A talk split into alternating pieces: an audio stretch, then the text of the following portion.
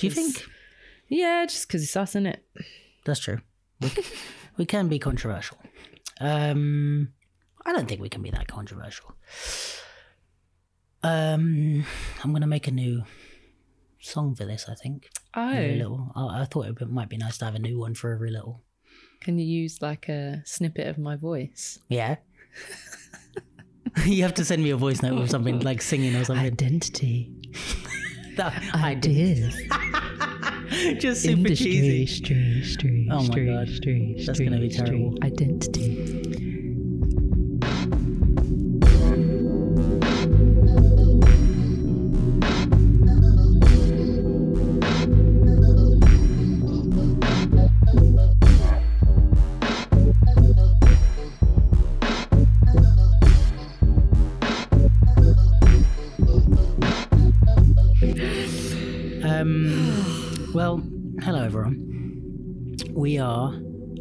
Episode 32 of the Duke London podcast.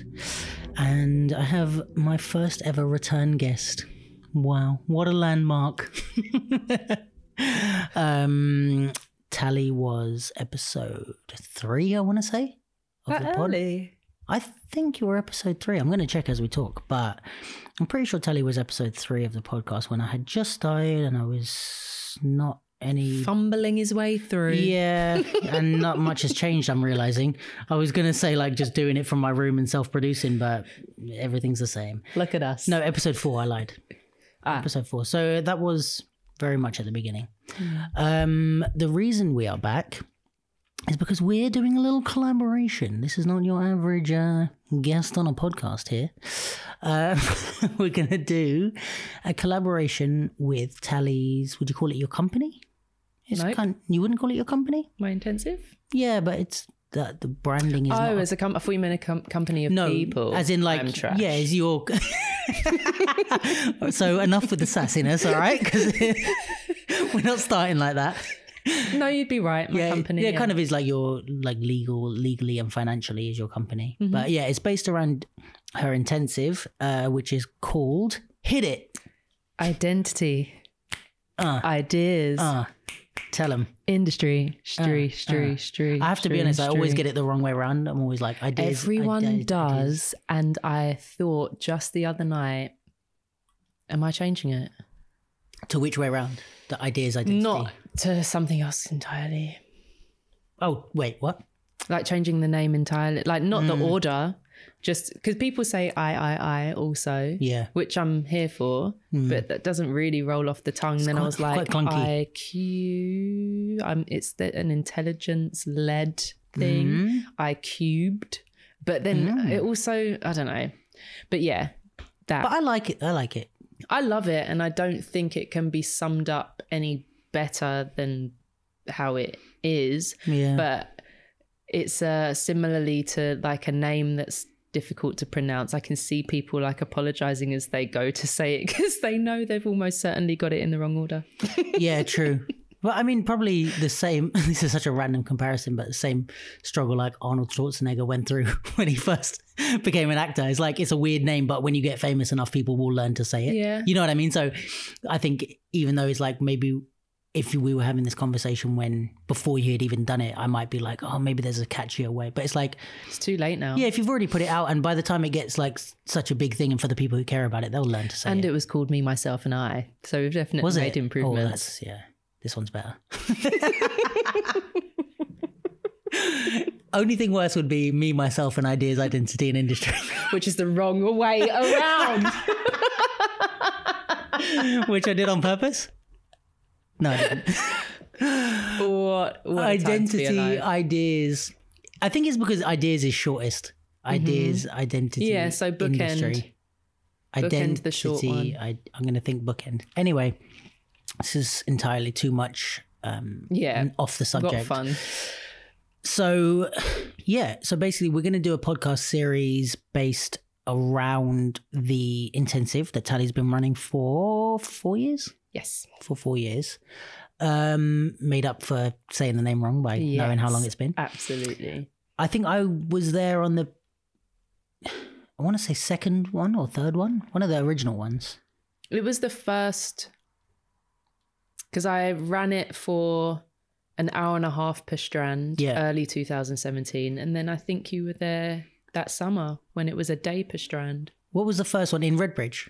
Mm. Yeah, Yeah. so that was the first time you did a day per Mm. strand, right? Cool. And yeah, so basically, just to finish this uh, clunky introduction, um, we are going to do a podcast series. So there's going to be, this is the let's say intro podcast because it begins with I. Um, branding. I'm a marketing manager. um, so yeah, we're gonna do. This is the first of four. Then we're gonna do identity is the next one. Then ideas, and then industry. And each podcast we have selected a guest each that we would like to invite on and we can't announce them just yet because I am scared that it won't all go to plan. so I I want to make sure that it's all recorded before we uh, announce who's coming on, just in case. You never They know. are fantastic guests. Yes, and the if the people who are on are the ones I'm talking about, I'm super excited. But even if we replace them, I'm sure I'll be excited about whoever we replace them with. Um, yeah. So each podcast we invited a a guest each that we thought would be the best person to have in the room when discussing that particular strand. So it's kind of that does what it says on the tin. Identity. Um, well, we will be discussing things based around identity, and same with ideas, just general ideas in creation and industry. Obviously, everything will be related to the dance industry and the dance ideas and the dance identity because that's what the intensive is based around. Mhm. Um, yeah, so obviously we're going to talk more about the intensive, but that is what this is. So thanks everybody for tuning in. Hope you are still here. And I hope that wasn't a clunky intro because I kept interrupting. that was me. I think it was our tendency to go on tangents. yes. But that's fine. I, I don't think people listen to Strap podcasts. in, kids. Yeah. I don't think people listen to podcasts for snappy information. true. It's more of a background listen or yeah. Um hello. Hi. You're right, Towels. I'm good. How's it going, How are mate? you? Um we are in Casa de d'Italia. Yes.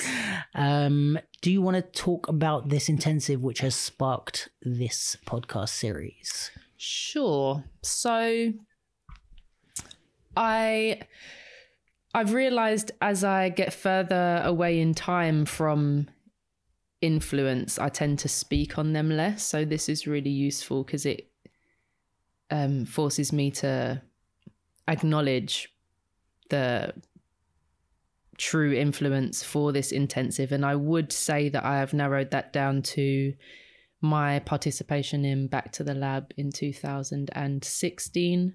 Um, I was a dancer in Carrie Ann Ingrouille's piece. Um, and as a, I won't even say a hip hop dancer, but just as a choreo head, um, I never say that any other way. It's like not a choreo dancer, like a choreo head. Um, I just hadn't been introduced to a lot of the methods and exercises and thought processes in that. And it was delivered in a way that was challenging but not scary. Okay. And I felt inclined to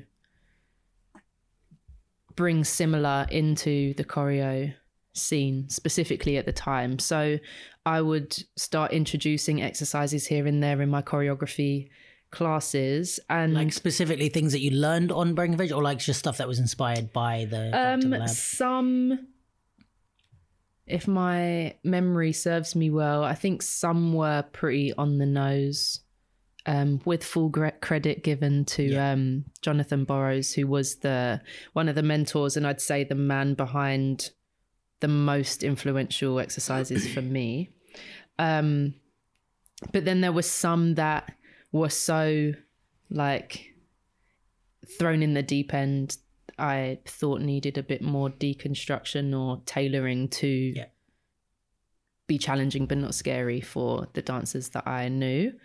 Um, and then I had worked with equity fairly closely around 2012 as um, a co-founder of dancers united which was very much like what dancers network is now um, a campaign group for better rights rates etc for the commercial industry and also being agency manager of zoo nation for what would have been five years at that point it just felt like a really unique standpoint and just to try to find a way to get that information and that perspective to my students. My students at the time and also just looking forward to reach people in general. And i um, I did a trial run of living in Amsterdam, which isn't entirely relevant, but that's just where the idea came to bring them together for an intensive. Um, and that coincided as well with doing Artists for Growth, which is um, an intensive that Artists for Artists run. And through that, just the talk about budget and producing just helped me get my head around the logistics of doing it because it's the first thing that I'd ever done, ever built from scratch. Because I'd never done like master classes or anything that I'd arranged. I was always just teaching Yeah. in an institution. So it was the first thing that I was building. So early 2017, I booked Creation Box um, for four and a half hours and just an hour and a half on each strand. And then the summer that you were there, it was a day per strand. Um, and then I think it stayed like that for one more year. Basically, it's just grown year on year to now. I'd say that pre COVID, the space has grown and the offering has grown. Um, it's now five days long, uh, 30 people. Um, and yeah, two days on identity, two days on ideas, a day on industry. The industry strand's the one that's um, changed the most because I realized reading about con- uh, reading out contract terms and rates and stuff that's not necessarily that relevant to the people that are coming. Um, so now that is just half hour coffee dates slash Zoom dates with everyone after the fact. Like, what do you want to do?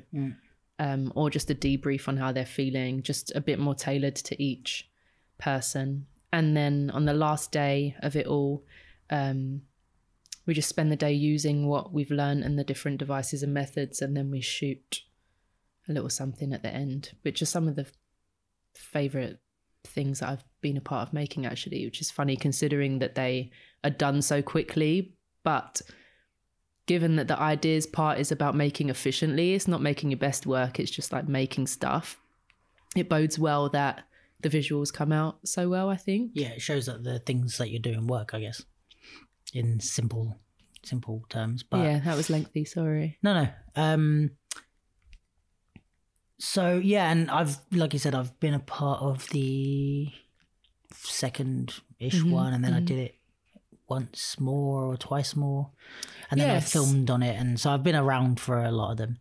Um, I think yeah, let's definitely go into like what each one is more. Mhm. Um, I can imagine also I was going to say with the industry one that it's it's hard because stuff like industry type things in any industry it's either you have to go to like a full school to like learn everything or it's very specific to what you need because it's Mhm. like even for me as a photographer and videographer like i was um looking into contracts for my work and it's like all right i either need to like this is what i realized after doing some research is like i either need to sit down with a lawyer and pay for like a consultant uh, what do you call that consultancy or whatever mm-hmm.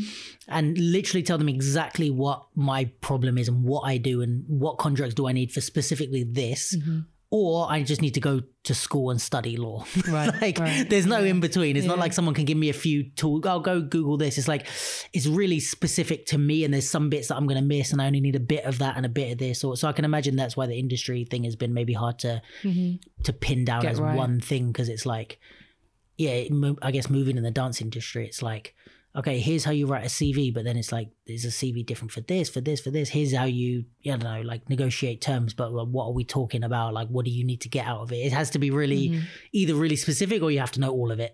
Yeah, and I think that just a lot of people don't have the capacity to sit and take in information, like Yeah. a lot of it, especially if it's numbers. Um, I do think that any dancer pursuing a career in dance that involves payment for things should know the commercial rights and rates because it being a style is up for debate, but it definitely pertains to the medium that the dance takes place in. So as soon as you're on TV or a live stage, you are engaging in commercial work. So whether you're like one of the other weirdo alien type dancers or whether you are a choreo head or a commercial if you believe it to be a style. I think I've made my opinion pretty clear in doing that. Um, I do think that is info that you need to know, but I, I, my, think my days are done ramming that down people's. yeah, like even if you're a like battler or something, but you're on a TV show or Yeah, you're whatever, in a vi- music video, like that's it's a commercial thing. thing. and they can easily mess you up if you're like, and you will more than likely if you are the weirdo other experimental and then into the hip hop realm afro Yeah. you are the ones it seems that are um taken the mick out of in that regard. Yeah, or there's more likely to be people in those areas it seems. As i say that uh that doesn't seem to be true. But those are definitely areas where um dancers are exploited or their lack of knowledge is exploited. But then Yeah. i say that in the more formal institutions with colleges that happens there as well because they're not taught that information there either. But in the more like, let's say, like hip hop in air quotes Mm. spectrum, mm. which for the purposes of this conversation will include the completely commercial side, but like, there's definitely, for me, speaking from the experience of not the commercial side, mm-hmm. or in air quotes, not the commercial side, but like, there it seems like there's not any emphasis put on that, especially there wasn't before, like let's say before five years ago or something. Like mm-hmm. maybe there's bits more of it now because I think there's a whole long my I have a whole long opinion behind that. But I think because the level of our underground scene has risen so much, you have the underground dancers are now working because they're good. Whereas before, when I first started, I don't think we had the people that were good underground dancers were just working commercially separately. you know what I mean? right. Like now it's like, oh, yeah. you you can just be a battler and you're getting booked for jobs based on your battle Mhm.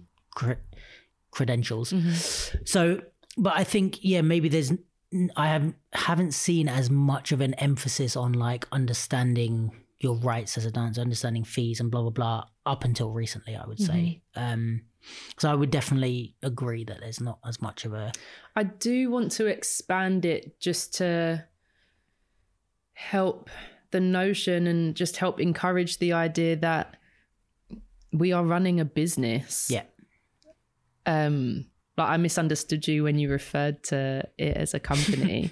um but it is and I consider myself to be a business Yeah. and I look at uh, teaching my agency work, choreographing, like the different things. I see them. I try to think in business terms, like those are income streams, and you know, me having a few means I've diversified. Like I try to think of it that way, which helps because I read business, not literature, but you know, to read things about finances and to be able to understand my career in those terms i think is really useful. And that's hmm. definitely like i love maths and stuff and money. So that makes sense for me. But i think as self-employed artists with ourselves as our brands i think it's important to on some level do that? Yeah.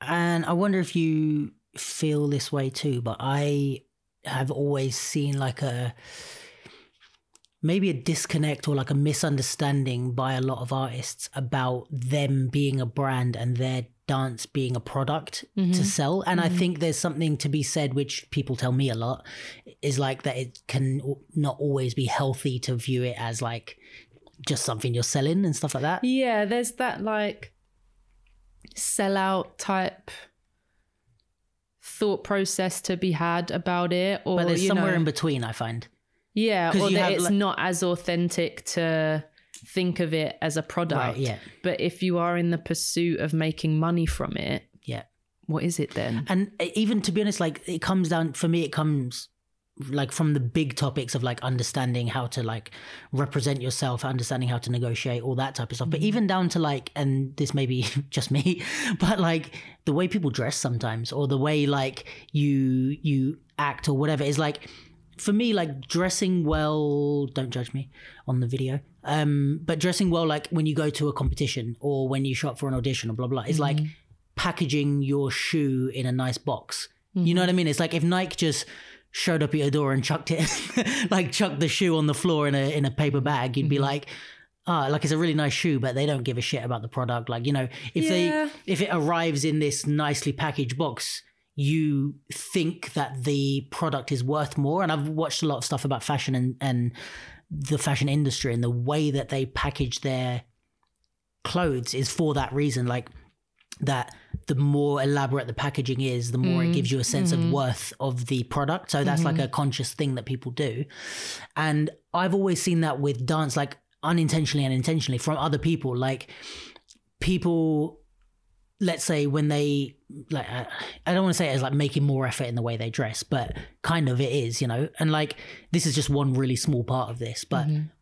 I can see, like, let's say if people start showing up for events or whatever, dressed really nicely and and whatever and they've thought about their outfit and they've thought about their appearance you you i can see like oh you've started to again subconsciously or consciously think of your dance as a product and you're trying to sell this to whoever's in the room like it might be the judges it might be you're trying to you know book a job or just gain a reputation or something but i feel like you making an effort with you Mm-hmm. Isn't beyond the like there's the functional part of that which is like working out and stuff so that you can do all the stuff Mm-hmm.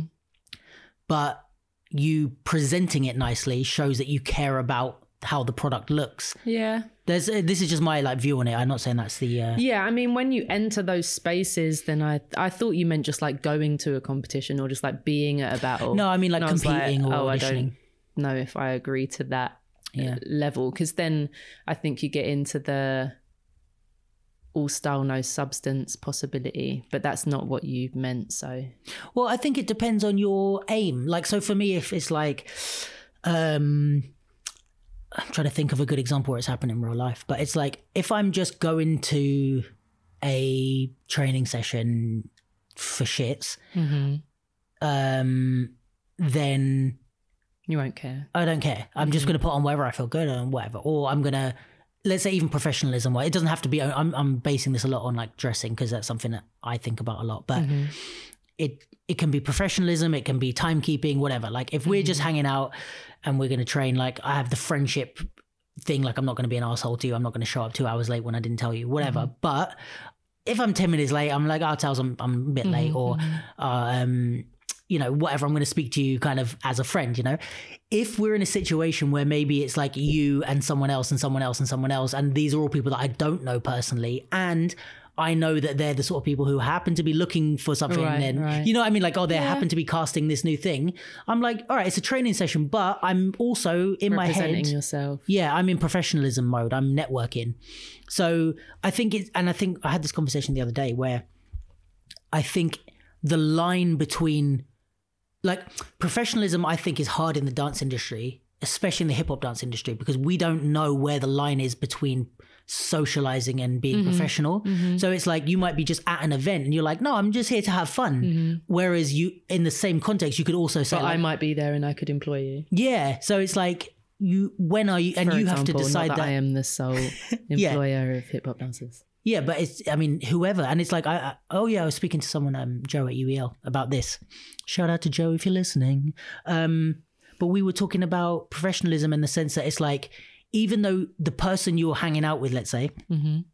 is your friend and like or not even your friend but just someone with no power or no influence whatever but five years down the line they might get an opportunity they might be choreographing or casting something or blah blah blah and they're like i remember luke like every time we would train he was always late. He always never made Right. it like Yeah, yeah, yeah. so there it, there's- you're kind of if you want to think of it that way you're always on. You're always professional in that way. And mm-hmm. like this is where you have to make the i think you have to make the um draw a line for your mental health because you can't always be like I can't be here now with you thinking oh, I mean not on the podcast but like mm-hmm. if we're just having a mm-hmm. cup of tea I can't be like well what if Tony's going to book me for something? I have to say the like we have to be friends as well.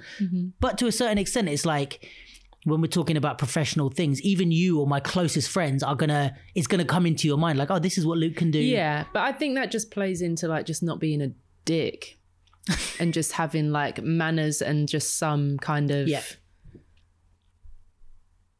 principles for navigating the world. Like 10 minutes late and all that jazz is fine, but there are some people that like really stretch that Yeah. and because it is an informal friendly thing, they'll just like have no regard Yeah. at all and it's like, yeah, I'm taking note of those things personally. yeah but I guess then it's like.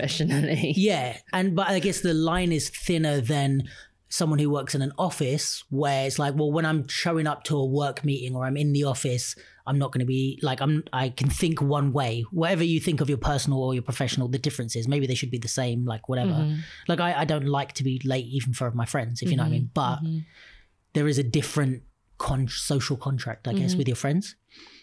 But I guess it's easier to see when you work in an office or a place of business. When you're a dancer and you're kind of your friends are your colleagues and professional situations are also not professional situations and mm-hmm. Mm-hmm. vice versa, it's kind of hard to know like, am I on or am I off? And I think mm-hmm. for me, that's where it gets clouded and, and difficult for people. And I think this is the thing about what going back to the original point was like, when you think about yourself as a business and you think about your dance as a product, when I'm going to a um, when I'm going to a training session, I'm like, and I don't ha- always think this way, but this is a thing that I've learned to switch on and off. It's like when I'm going to a training session, I could be uh, showcasing my product for potential investors. I, when I'm going to a dance event, I could be giving a free demonstration of my product to potential uh, employers. You know, it's like if you think of it that way, if you know you would never show up like you would show up on time you would do your best you would try hard because it's like it's not about me and like oh i'm feeling a bit tired it's like it doesn't matter i'm feeling a bit shit or mm-hmm. i had an argument this morning or blah blah blah. It's like i have to put this product on display. And for me that helps the removal of like self and product mm-hmm, because it mm-hmm. helps in an artistic way of like I, it doesn't matter how I feel. I know that I've trained to be able to produce this, regardless of my feelings being attached to it. But the pushback I get from a lot of people is that like the separation loses the the soul of what dance is, is which is the connection to you as a person. I think that that's the connection is the creativity aspect. And when I'm thinking of business, creativity isn't really coming into it for me because it's not about that. I'm not thinking, when I think of myself as a business, it's not about the materials, hmm. it's about the the principles surrounding what I make is- like my make what I'm making isn't going to change Right.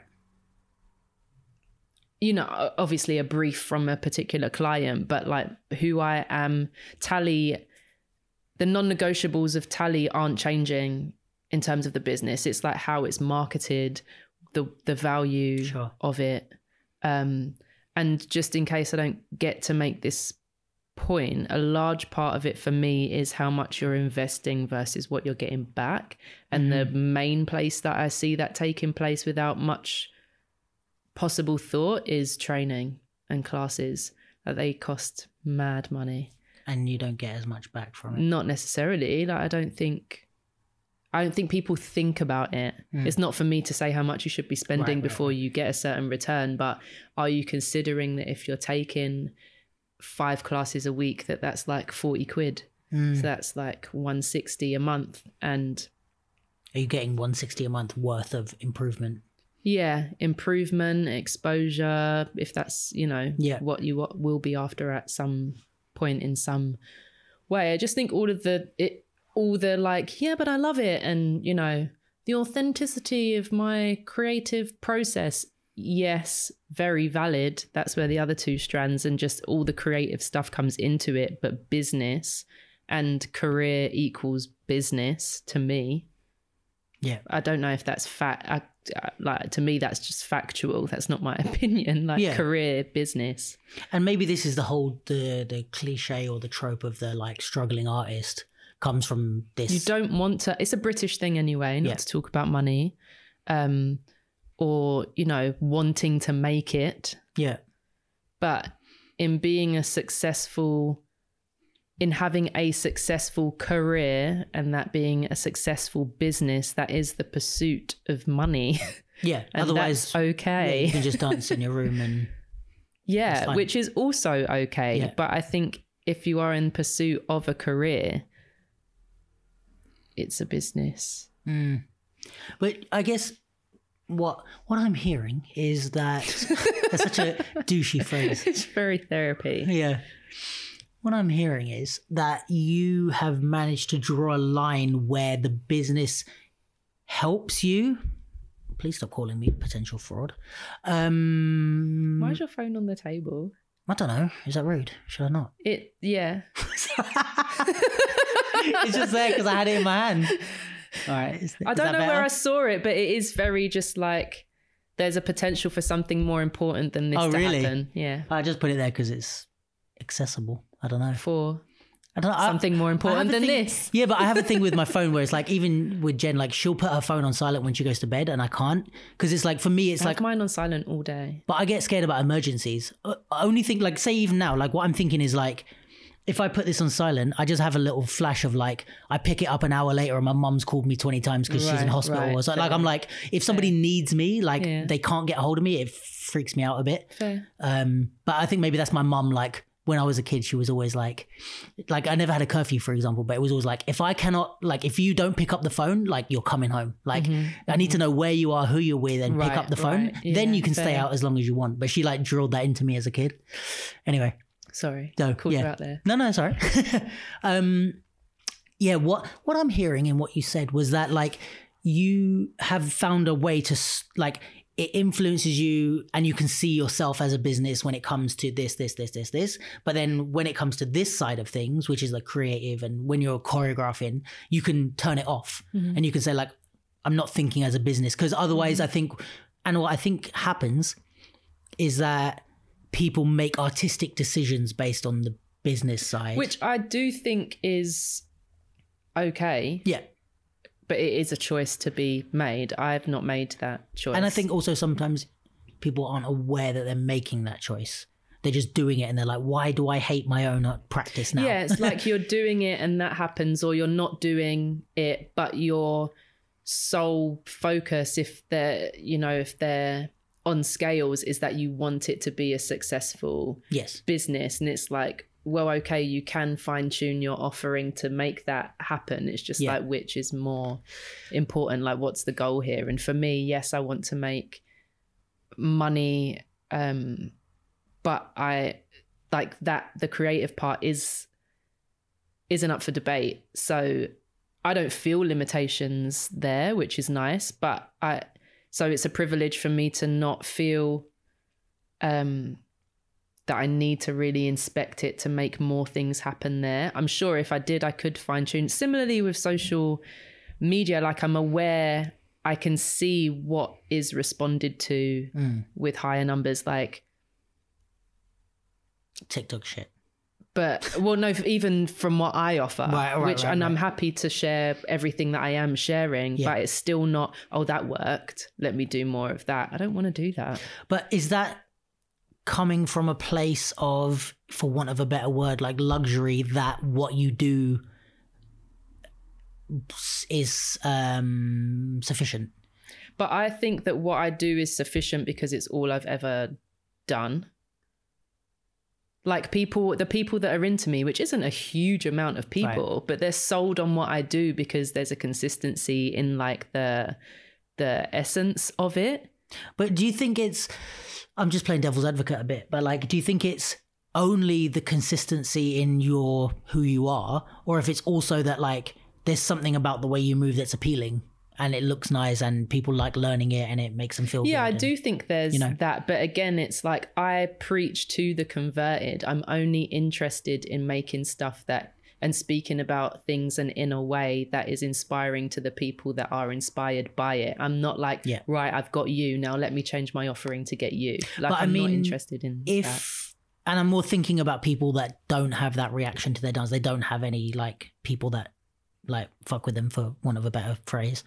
Um like or or you if if let's say just for some reason everybody stopped liking your dance would you then maybe go like oh fuck i've got to like change or do something. Like at what point either for you at what point does it become negotiable? Or at what point should like a beginner because i can imagine a beginner listening to that and going like well my style is fine like when they're shit and they're just like well my style is fine i'm not changing at all and it's like no but you should change because you're not good yeah, yet there's a way to improve your ability. I think it's just that's Yeah. a different thing, isn't it? It's just like improving your abilities versus like changing completely who like your identity as a mover. But I Mm, true I should say um so it it's probably- like keep your identity but enhance that yeah, just Right. like be better at it. okay yeah but and I think that I would like to think that that's what I've done. Like I'll look at my choreo from like six, seven years ago, and I'll move to the same songs, and it's just a completely different vibe. But I think there is still a correlation from that person and that creator to who I am now. Um, I had a point that I can't remember now, so it kind of been important, alas. So you would say that you're yeah, so it's like oh go on, no hit it. it probably goes without saying and people are aware but it's at the um intensive that you were at i think this was where i coined the in my tiny humble opinion but my opinion and my perspective is that of a 30 year old woman who's been dancing since 2002 Yeah. so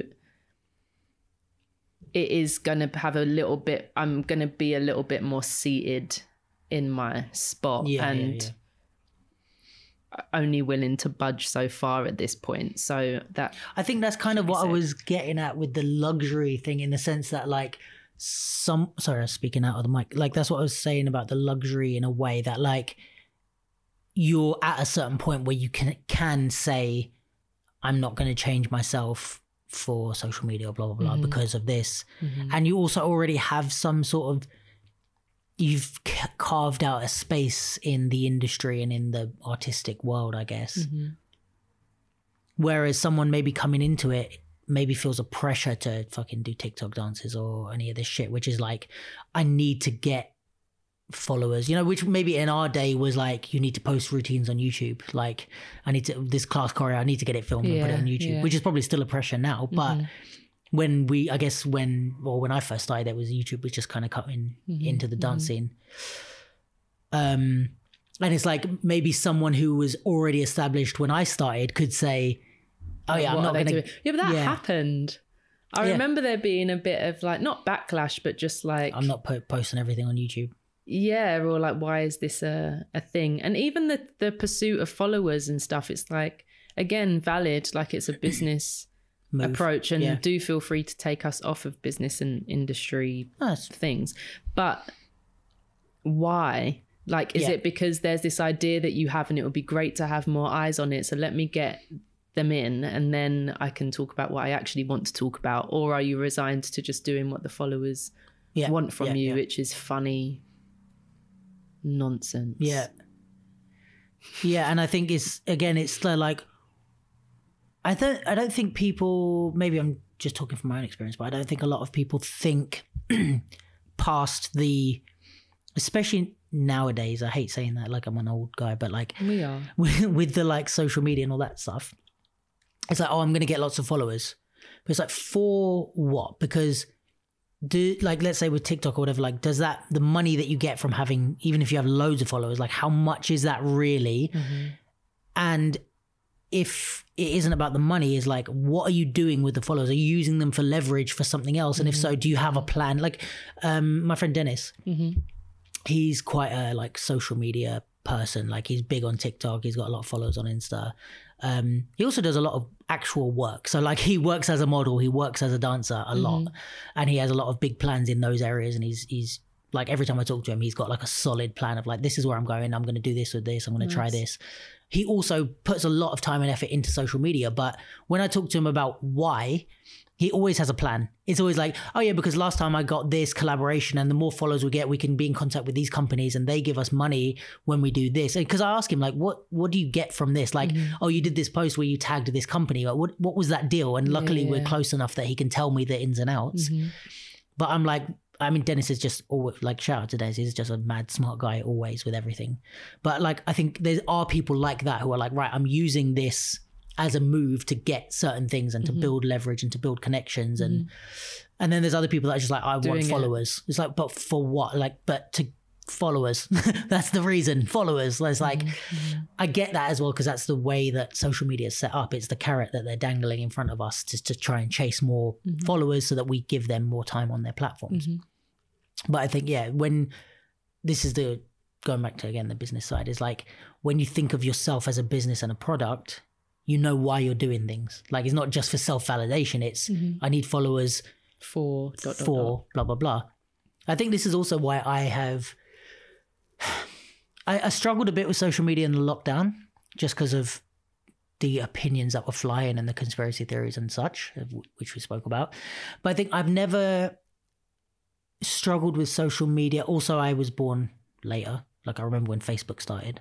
Um, but I've never struggled with my self worth being conflated with my social media because I've always thought, oh, this is my dance account. Mhm. Like, this is for me to promote my dance. It's never like, yes, I'll post personal things on there, but that's in the same way that Nike would post personal stories about right, their right. oh this shoe came inspired by this like for me i'm like yeah i'm t- i'm posting this personal thing so that you have more of a feel of who i am if you want to work with me. Not because i need you to right. know.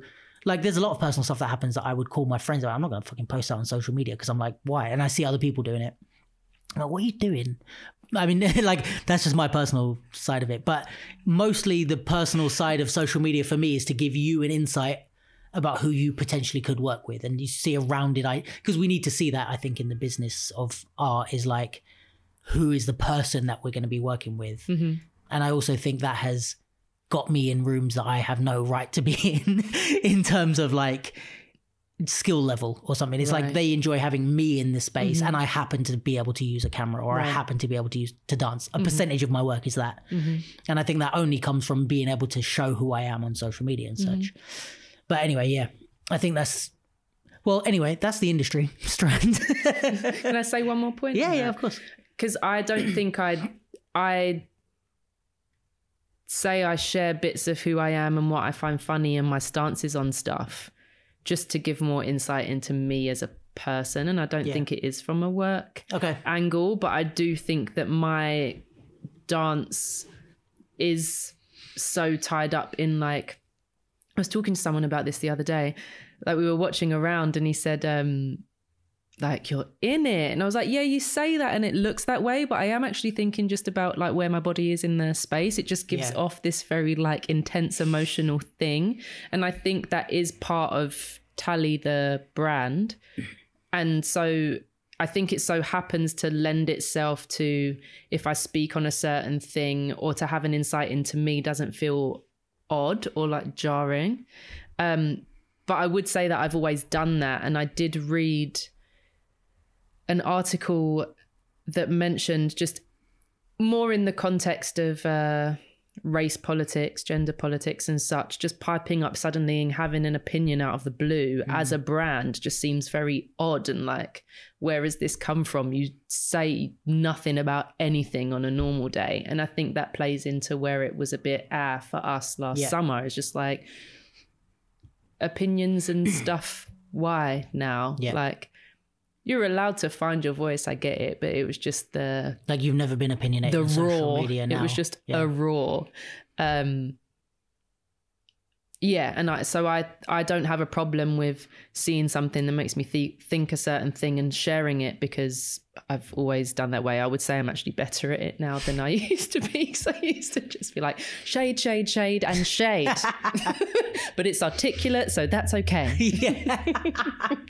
but I think like maybe even if that hasn't been your intention, you have to have been conscious that anything that you post on social media represents you as a professional. Mm-hmm. Right? Yeah, I guess I stand by what I've said, so I'm happy for it to be Public. public Yeah. and taken into account if someone was considering me Exactly. professionally. Because I look back at things that I've said from five years ago and I'm like, right on. Yeah. but that, yeah, that, I mean, that's, but I think it's like, um, yeah, there, I guess there's two. It's like you're the more maybe like passive version of that, where you're like, I'm just going to be who I am, and I accept that you're going to take that into account. Whereas me, I'm going to be more like, I think I'm like middle of the spectrum, where I'm like, some things I'm going to post with a bit of intention, you know, like, and uh, that doesn't always have to be negative or um Political. political or no like um it doesn't have to be um underhanded in a way of like oh i'm posting a picture of me and my girlfriend so that you think i'm a lovely guy and want to book me like it's not like that shit but it's more like for example i post a lot of very transparent things of like Process and yeah, and like uh, some, uh, it's so weird how this happens. But some of my highest like things that look good have come at really shitty times. Like I did a, uh, a shoot with Adidas, which looked sick on social media. It looked like I was collaborating with Adidas. yes, I remember. right. Mm.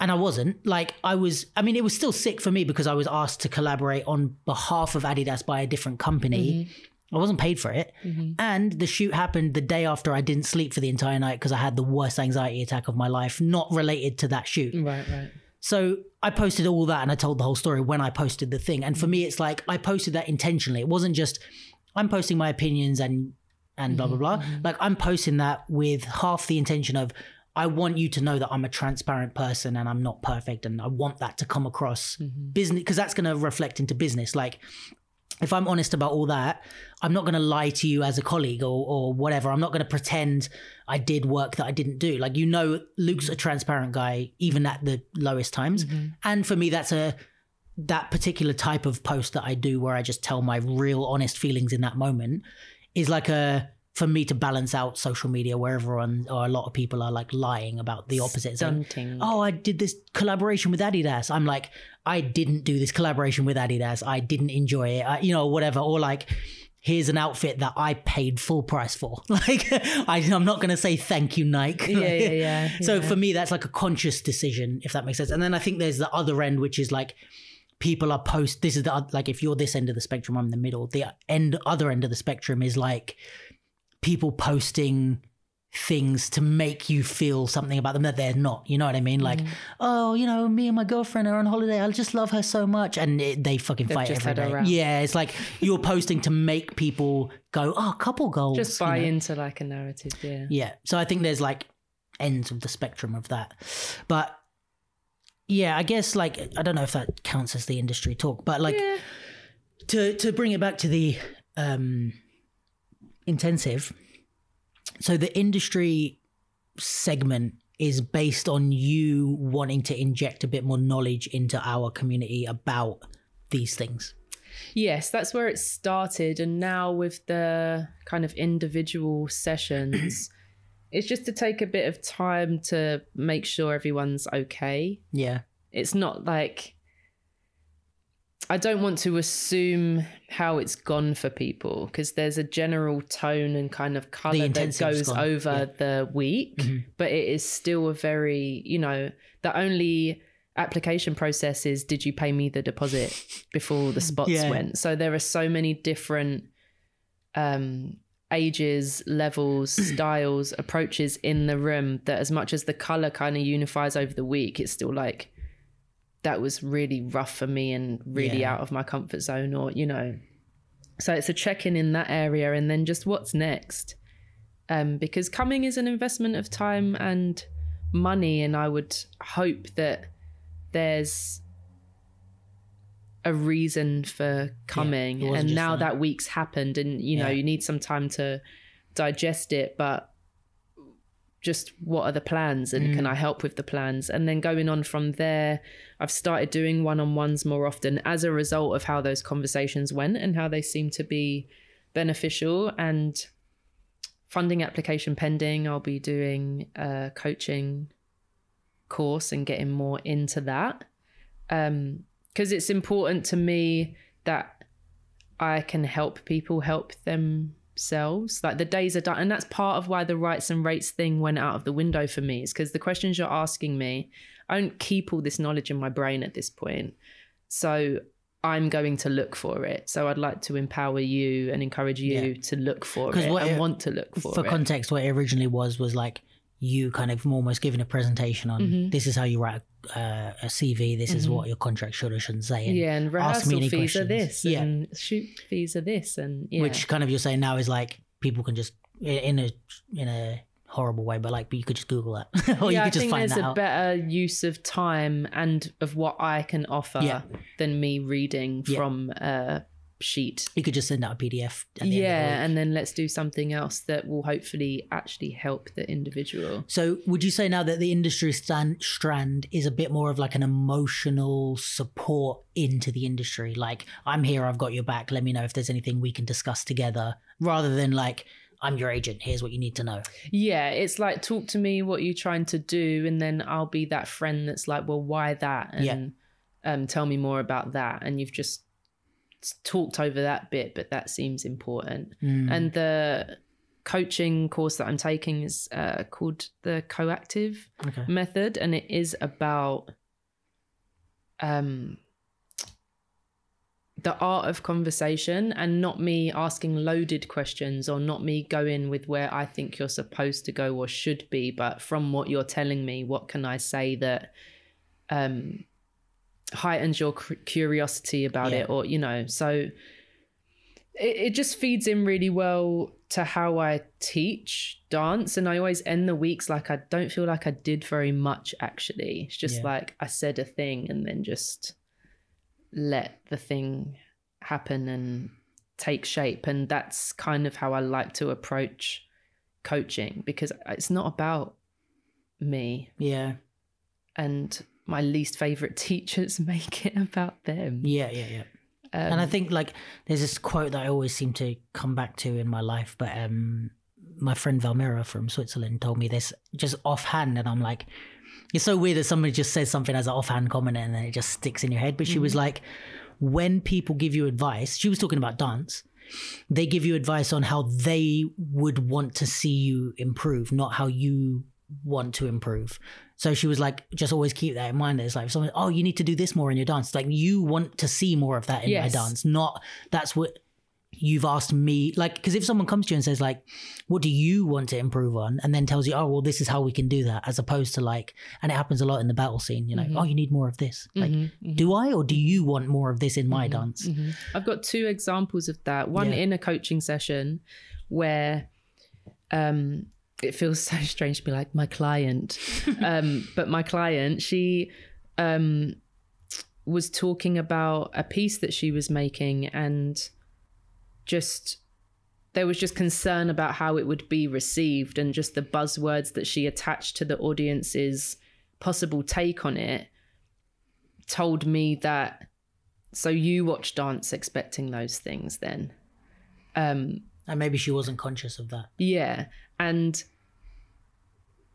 i do think you want to consider an audience but i don't know them. And similarly to the different people that come into my intensive like me making a piece for to cater to the 200 people in the room is impossible. So let me just say what i want to say and then if you receive it that way like great. If you don't you know i've said what i want to say. And then the um second was what was it Tali oh what was this conversation I'll play some hold music. I can't remember. It'll come. i can't even remember what the top oh the Um, the people, People give you doing the- advice because they want to. Ah, yes, uh, a friend talking on an agent's advice on what to do better. And it's like, yeah, take that into account if you want what they think that you want.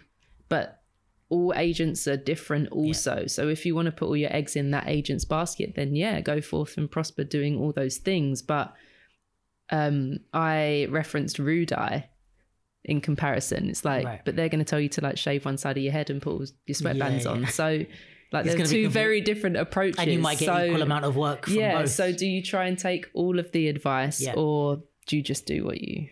Want? yeah, I think that's super, um, super important with business, with dance, with everything. Is like at the end of the day, and I think this is something we don't, especially in the dance world, we don't empower students and beginners to do. Is like I was just thinking about this the other day. There's a there's a status pending in my head about this, but that one of the most important things you can do as a beginner or a or someone coming into an industry is like who you choose to listen to is vital. Whether or not you know what they're talking about it's like you have to be careful with like who you attach yourself to and how you listen to because it's like at the end of the day you're the one who has to go through this. So you should in my opinion you can have mentors but you take them on you take their knowledge to fuel your path not to follow theirs or to Yeah. ask them for their because path that agent's telling you to do certain things to make you more marketable for them Yeah. which is valid but do you want to work exclusively for them is there a guarantee that after you do all of these things that you're even going to get yeah any work um, i've seen that in companies as well like you need to learn this this this this and this and then you do and then you don't even get the gig it's like i had no interest in being a gymnast besides i've been getting at that. beckton Yeah. for four weeks and you've Yeah. you've not even given me the job as opposed to being an individual dancer who has gone, hmm, I keep running into this problem where I can't do a backflip and the audition keeps, you know, ask, then you go, and I really want that job. and so I really will- want that. Mhm, So then you go, right, there's a hole in my training. mhm, mhm. Um, whoever gymnastics coach, can you teach me how to be good at this for a dance context? Mhm.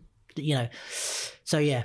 Um, but let's talk more about the strands because we've Done industry. mo- yeah, we've, we've done industry. Should I work backwards into ideas to help the people remember the order? Yeah. So yeah, cool. So ideas um is I guess the exploration of creating ideas Yes. as opposed to having ideas.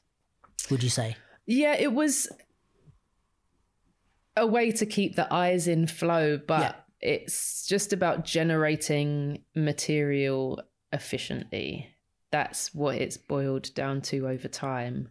Um, and it not, especially like in the choreo scene, the material is so important and it's so um like our vocabulary is a bit nuts in the choreo scene because you see people have a stronger sense of identity and you know they repeat certain things in the different combos they make. And that used to be seen as a bad thing i think just like laziness like mm. why you did that in the last that kind of thing. And when you put that with music that's then you know a bond that must never be broken. Like that sequence of events goes very clearly with that sound sequence and that's that stick a bow on it you're done. And i just wanted to following my experience at Back to the Lab and just in more contemporary spaces, just wanted to break that tie and like we have material and the ability to get steps out so quickly and easily.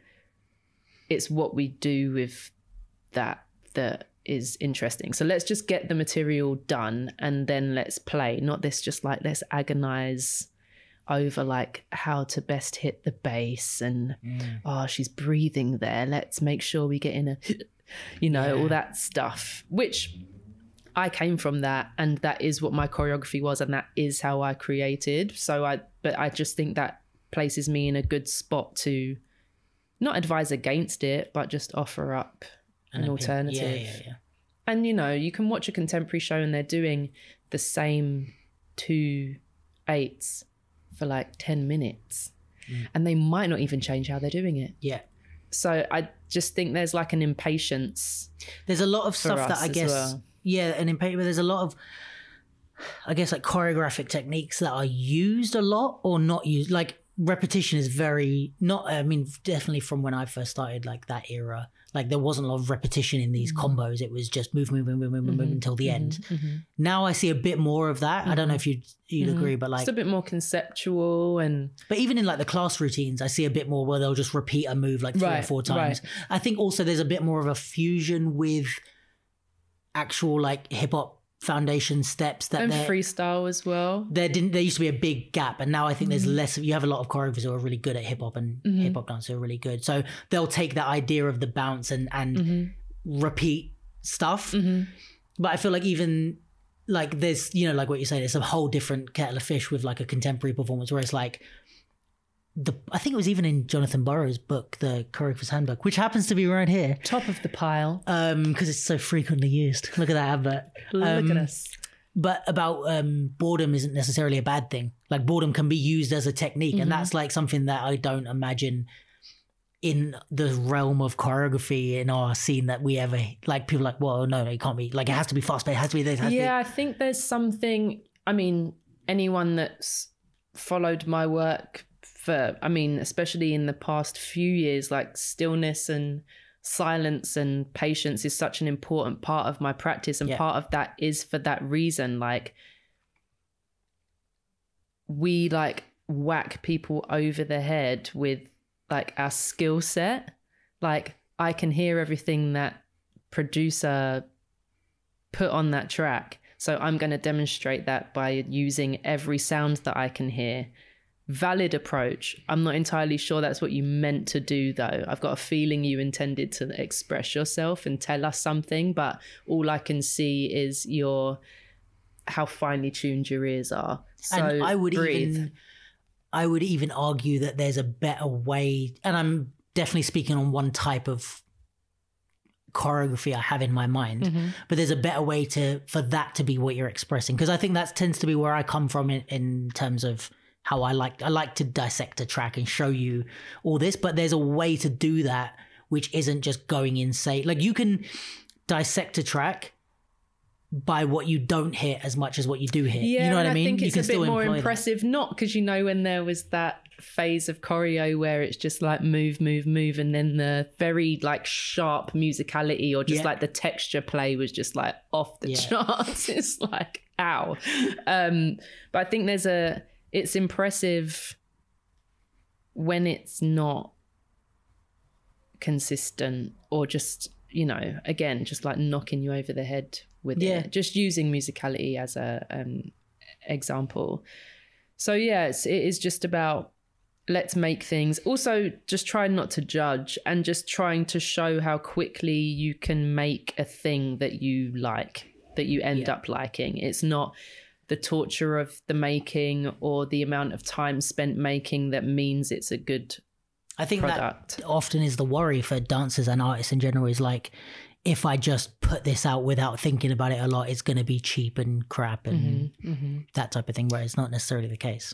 No, I just don't think you need to agonize over something to give it value. And, I think yeah. in art, we are kind of preconditioned to think that way. And I think also what I learned from being on that strand a lot is that there's also layers to creation. It's not that like as you go, you create the full thing bit by bit. You know what I mean? It's like, okay, I've got the first um the first count in its entirety how it's going to be put on stage. I've got the second count in its entire, and then in that case, you're agonizing and putting all these different.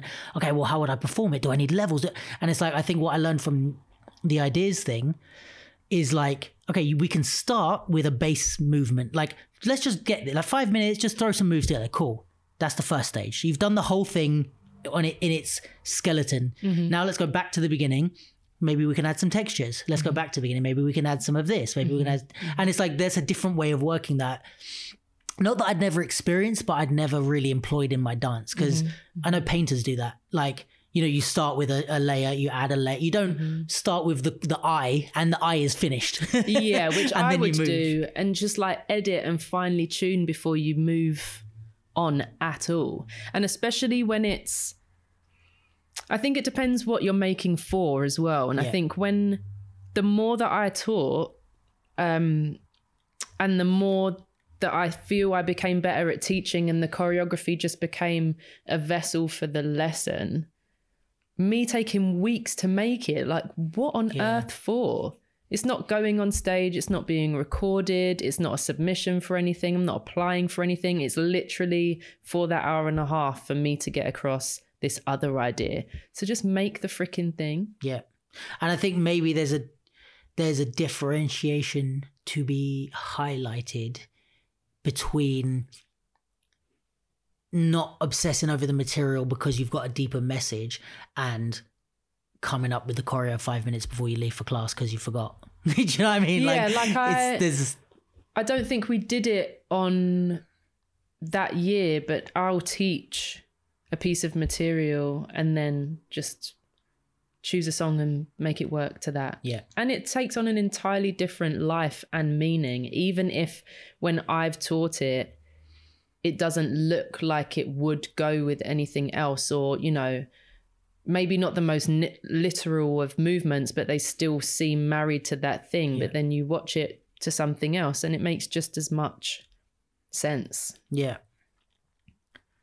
Yeah, so so that strand is mostly about let's say like generating material and understanding the process of creation of ideas maybe Yeah. and what to do with ideas when you have them. Yeah, uh, stepping away from music a little bit. Um, just starting because that seems to be the main problem for a lot of people. And there's so much that happens in the intensive that is like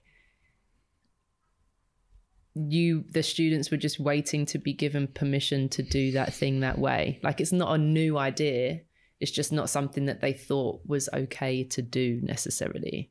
Um, so it's just that like, yeah, like get in pairs, go move after move, come back to me when you got four H, you got ten minutes. Yeah, yeah. Like it's think- so easy, but it just feels so rudimentary and yeah. like it's like the sort of thing you do in like kids classes kind of thing like Mhm. You do like that you know so you maybe you feel like oh, i can't i'm a i'm an established choreographer now i can't just be doing this like you make up a move i make up a move Mhm. like that's what you Mhm. teach kids Yeah, Like, yeah, yeah. but it's like there's something in that you can still use that as a tool And especially in the room where we just want to play with the way of making things, it's like we can't do that if we don't have, have anything to play with. So just make Make some something, stuff. yeah. Yeah, like it's just for this. Because then uh, whenever there's any issues around that, it is just the want to edit or just it's not good enough. And it's like, for what exactly? Like, I just need you to have some moves out of your body so that we can Mm. put this idea on them into practice. And I find that that happens a lot in the intensive where there's difficulty. It's almost always because the person's layered on other rules that I haven't set. It's like, I didn't say that. yeah, yeah. you're like, just if you've chosen to add that on top to make it harder, fine. But you've got to accept that you that's what's that. happened. You've done that. i just didn't asked you to that. come up with five moves Yeah, yeah that's it. yeah You could so just like, be like, would it be for example like someone yeah some you say come up with five moves and then someone's like oh but they're all, none of them are on the floor like yeah oh they're really boring and it's like i didn't say they had to be exciting i didn't say there had to be levels in them like it's Yeah. just five moves. If you want to go on the floor, go on the floor, but then accept that like that it's annoying you that you haven't and change it or that it might take a bit more time. So ask Tali if you can have a bit more time or just Yeah. like get the task done. Yeah. So we can move get on with it. Um and so obviously you go into that because we're working backwards you go mm-hmm. into that from identity which is the mm-hmm. beginning of the week. So mm-hmm. how would you sum up identity Um, just, just very like undermining. um, it is the pursuit of getting to the root of bars. Um, who we are at our core as movers and artists, like what are the properties that make up the way that I like to move? Um, what properties would I like to have that I don't possess yet? It's it's getting to the core of who we are naturally or after training for however long we have been, just the things that tend to happen, just so we've got a comfort zone, a set of habits, a set of patterns to sit into or deviate Mm. from. Um, that's done largely through freestyle. i was just going to say that yeah Yeah, it's all done in the room through improvisation, like guided tasks, concepts, conversation as well, writing. And it just came to me. I just know how important finding mine was to my creative life and to my career because I had that set Yeah. of ideas, ideals, sorry, um, that I can look at on paper that makes sense. No one ever asks, like, so who you as a mover can I have it in writing, but it just helps me to see, um, to see, you know, if those things still count years after the fact.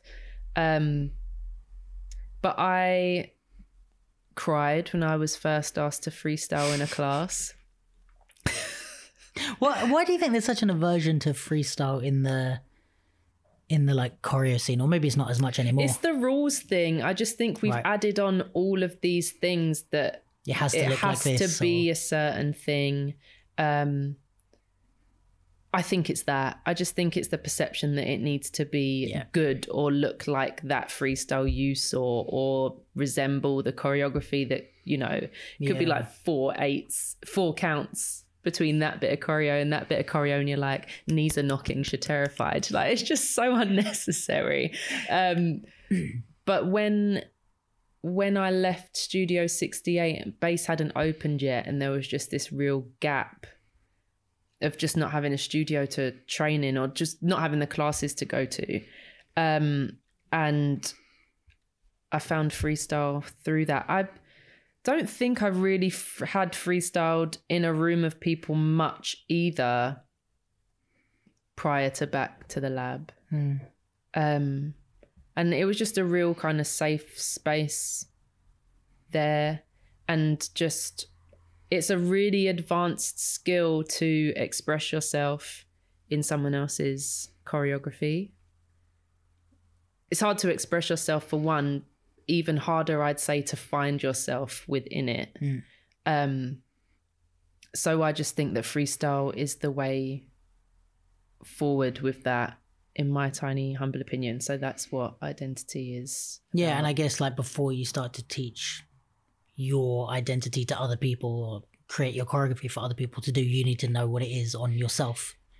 to yeah like if i sometimes i'll make teach work and it's about i was talking to a friend about orion's belt not too long ago and they were they learnt it pretty like on the nose as it was taught. And then when they were watching the different interpretations they were like oh wow like people really made it their own Yeah. thing. And sometimes i'll teach work and that's the idea that there's enough space in it for you to find your own thing. And then other times it's like this was my approach. These are these are the dynamics and we want to match that and i don't think a I mean, when was I last in a freaking classroom to even make this statement? But from the classes that I have taken, there's not always that um, point made before the class begins, like what the aim is, or just the freedom explicitly given to take the class however you want to. Yeah. And then I don't think that the student, in the absence of being told by the teacher, steps into a class with a motive. Like, I want to be clean and do it as the teacher said, Yeah. or I just want to go and like be me in this one and add my sauce on it. And so you just often end up with like a, I don't know, similarly to going in and doing a round and just not being aware of what on earth happened in the space. I think that can happen in classes Yeah. sometimes. Like, yeah, I was there. Yeah, I'm sweating, but I'm not entirely sure Like how did I dance? what or what happened there. And in that, my goal with identity is to um, help people have real time experiences when they're dancing, um, not just like black out Yeah. and do the thing and then like I've got no idea, but just to consider where in the space their body is for one, and then in doing that, having a bit more power and agency over where they want their body Yeah. to go in the space. I think this is like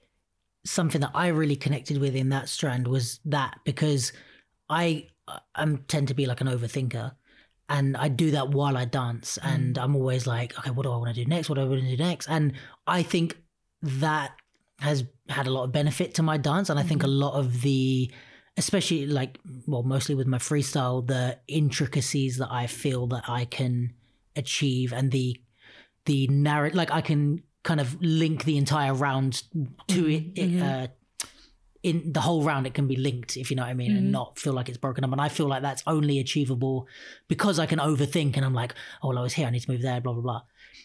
Something that i you know what you're saying about um giving people permission to do something. Like i feel like that's what i got from that particular strand because i've always known that i do that. Mm-hmm. And i've always had a part of me that was like yeah and it works you know?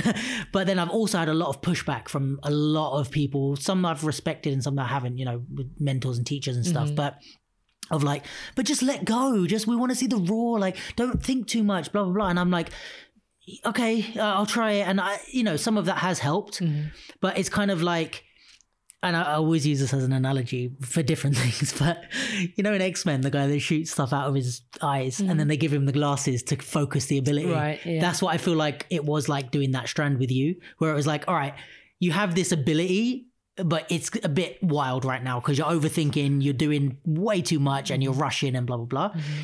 And I think you kind of just like handed me the glasses and were like, just you learn to use this ability and it's fine. Like, mm-hmm. and it was kind of that permission for me of like, oh, I'm allowed to think, but I just need to chill and decide what I'm thinking about and what the objectives are and and when to not think and when I can just let go and trust my muscle memory and blah blah blah. So I think yeah, that was something that I really connected with was the um the I guess the yeah, the freestyle and that uh, year I I don't think I'd know I don't think I'd I'd have seen the possibilities for the program if you Andy, Jenny, Pax, Mm. Lee weren't there and not to discredit anyone else that was there but just having a different yeah, having freestylers there, like, I, and it didn't.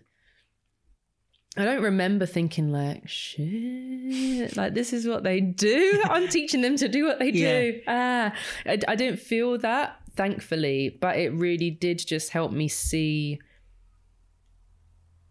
how it works across the the spectrum of. But I also didn't feel any sense of like, why are you teaching me to freestyle? I can already freestyle. If you know what I mean, it was mm-hmm. all new. Even it was all new, even if it wasn't. If that makes sense. Like it was like, I don't know, like go from this end to this end of the room and use this. Like yeah, mm-hmm. we we do that all the time in training. We mm-hmm. we like okay, we're only going to use our arms, or we're only going to do footwork, and we're going to travel across the space, or whatever. Mm-hmm. Like I've done that loads of times, but it was just a different approach, and I think also your your demeanor and your way that you do this is like what you said earlier that you get to the end of the week and you feel like you didn't really do much but i kind of think that you don't in a good way. Like you don't overdo it because i i feel like if you had gone luke let me teach you how to how to um to use your hip hop to travel i'm like okay like not that i would feel like uh, you can't give me anything on that because uh, you can get stuff from anyone but i'd just be a bit like okay yeah i could do this at home i could watch a video about this like why am i here Yeah, and I guess it feels better. It feels better for me as a. It's similar to in therapy when you they just let you keep talking and you arrive at the thing on your own. yes yeah Like that feels. It lands in a different way if I've got there yeah than being told it and it resonating. And I think what you said about the um, glasses and just finding that on your own versus me seeing that and telling you that and Yeah. advising you to do it this way. Yeah, yeah, like. I think it coming think- to you is better. Yeah, and I think what the real sense I get from this whole uh, intensive is like I've never. Sometimes I'll be in a class, and someone will be teaching me something like popping or, or breaking or whatever it is that I've done. Like let's say a style style wise, and I kind of find myself returning to like, but can you do this? Or like, but how did you like? They're like, okay, we're gonna do you know footwork, and you need to in breaking, you need to make sure you do. Foot. And in my head, I'm like, but you don't do that much footwork or whatever it is. Like it, I always return to the teacher's um, relevance to be teaching me this thing, and I never, I never question that from you, and I don't mean that in a way like. I don't Good job because you're shit. no, yeah, like I don't think that I, I'm I'm not saying that because I don't think you had relevance. So you could have easily to- told me things about freestyle, and I would be like, yeah, you have every right to be teaching me these things that you're Right. teaching. especially the things that we that I know that you Mhm. talk about when you Mhm. teach. Like I've done other classes of yours where you've talked about freestyle, and I'm like, that's useful advice, and I see why she's the person to be telling me that. So if I did want to question that, it would hold up. Is my point. Mhm. But I think because of the way you deliver this course, I've never been like, oh, but you know, I've never even questioned like, oh, but is but you don't, but you, but like, it's not about your dance because you go, you make it about us, and you're kind of like, but is that the way you want to move? And I'm like, yeah, I think so. And I go and do this, and I'm like, but is it? I don't know if it is. And then by the end, I'm like, that isn't the way I want to move, like, or whatever. So you make it about me questioning myself or working on myself, as opposed to like. This is the way to do things, and I'm the person to tell you that's the way to do things. Yeah, like, like I don't the think Tali method. yeah, none of it is the Tali method. It's the it's the Tali asking you what your method is Mhm, kind of thing. Yeah, because some of the feedback that I got was to learn some of my choreo, um, to see me dance more, and I think in my pursuit of offering it up for students' interpretation, I scaled back possibly too much from bringing myself Yeah. into it. I'd like to think I've found a happy medium now, but yeah, I don't remember. I, you know, in the demo, this is how I'd do it. It's like, But I've even when you did demos, and even I've been in the space later, like from mm. filming and stuff, mm. like when you've been dancing more. But I never take it as, and maybe it's different because I feel like maybe me and you have more of a friendship established before the dance. Mm-hmm, So even though you're my teacher, I still think of you as a friend. So maybe it's different for other people who don't know you. But I never felt that you were like, okay, guys, step back. Let me show you how you should have been doing yeah, it. It's more like, oh, I'm going to also give this a go. And this is also something that I like. It feels like you're training with us and learn and trying out these tasks with us. Mm-hmm. It's just that you happen to know more tasks than us. Not that you can, you think that you can do better than everyone, and you're sitting there like, huh, good try, but watch this. You know? yeah, I mean, the opposite almost because I'm not dancing much that day. Yeah. So I'm just like leading and sitting and chilling. Then suddenly it's like, oh my gosh, I'm about to do a round. Yeah, oh yeah, no, yeah. please don't think this is going to be the definitive round of the day because it's not. Yeah, and I think, but we also are used to that from classes, and I don't think it's always a bad thing. I'm saying it in a very mm-hmm. mocking tone, but mm-hmm. it is very like, okay, you go into a class and someone's like, "All right, I'm going to teach you how to to do head spins." I don't know, like, and it's like, okay, cool, and I fall over, and the next person falls over, and the next person mm-hmm. falls over, and then they go, right, here's what it looks like when you can do it well, mm-hmm. and they do it, and you're like, ah, mm-hmm. but I never like I'm. This is the thing with you is like.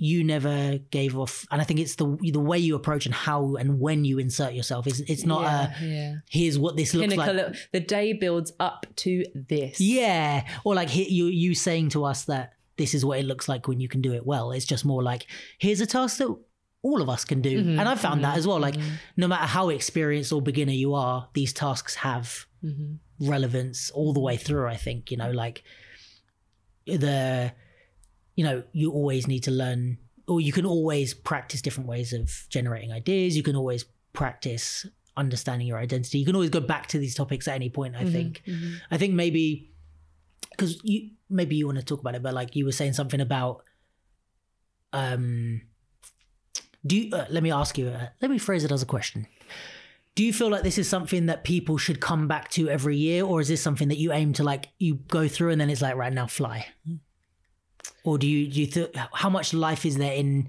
keeping coming coming every time? back. yeah Uh, there have been people that have returned and found it, whether they're coming back and not starting from scratch, but Yeah. just haven't really necessarily used the stuff since and it's just revisiting and that Yeah. seems useful or have continued to but just want to kind of do it in the space and environment that they did it at first. I don't mind people coming back as long as they know what they're coming back for. Like it was just a lovely time and I would just love to be held in that way for that week Yeah. or um it's got a spare week, thought I'd come by. But the aim is that it's complete enough for you to just take it once and not Yeah. need to return. which I think is dope. Like a lot of teaching, I, sp- I think, especially in the dance world, is centered around re- retention and like we need to make you come. And you can see that easily from these like, um, like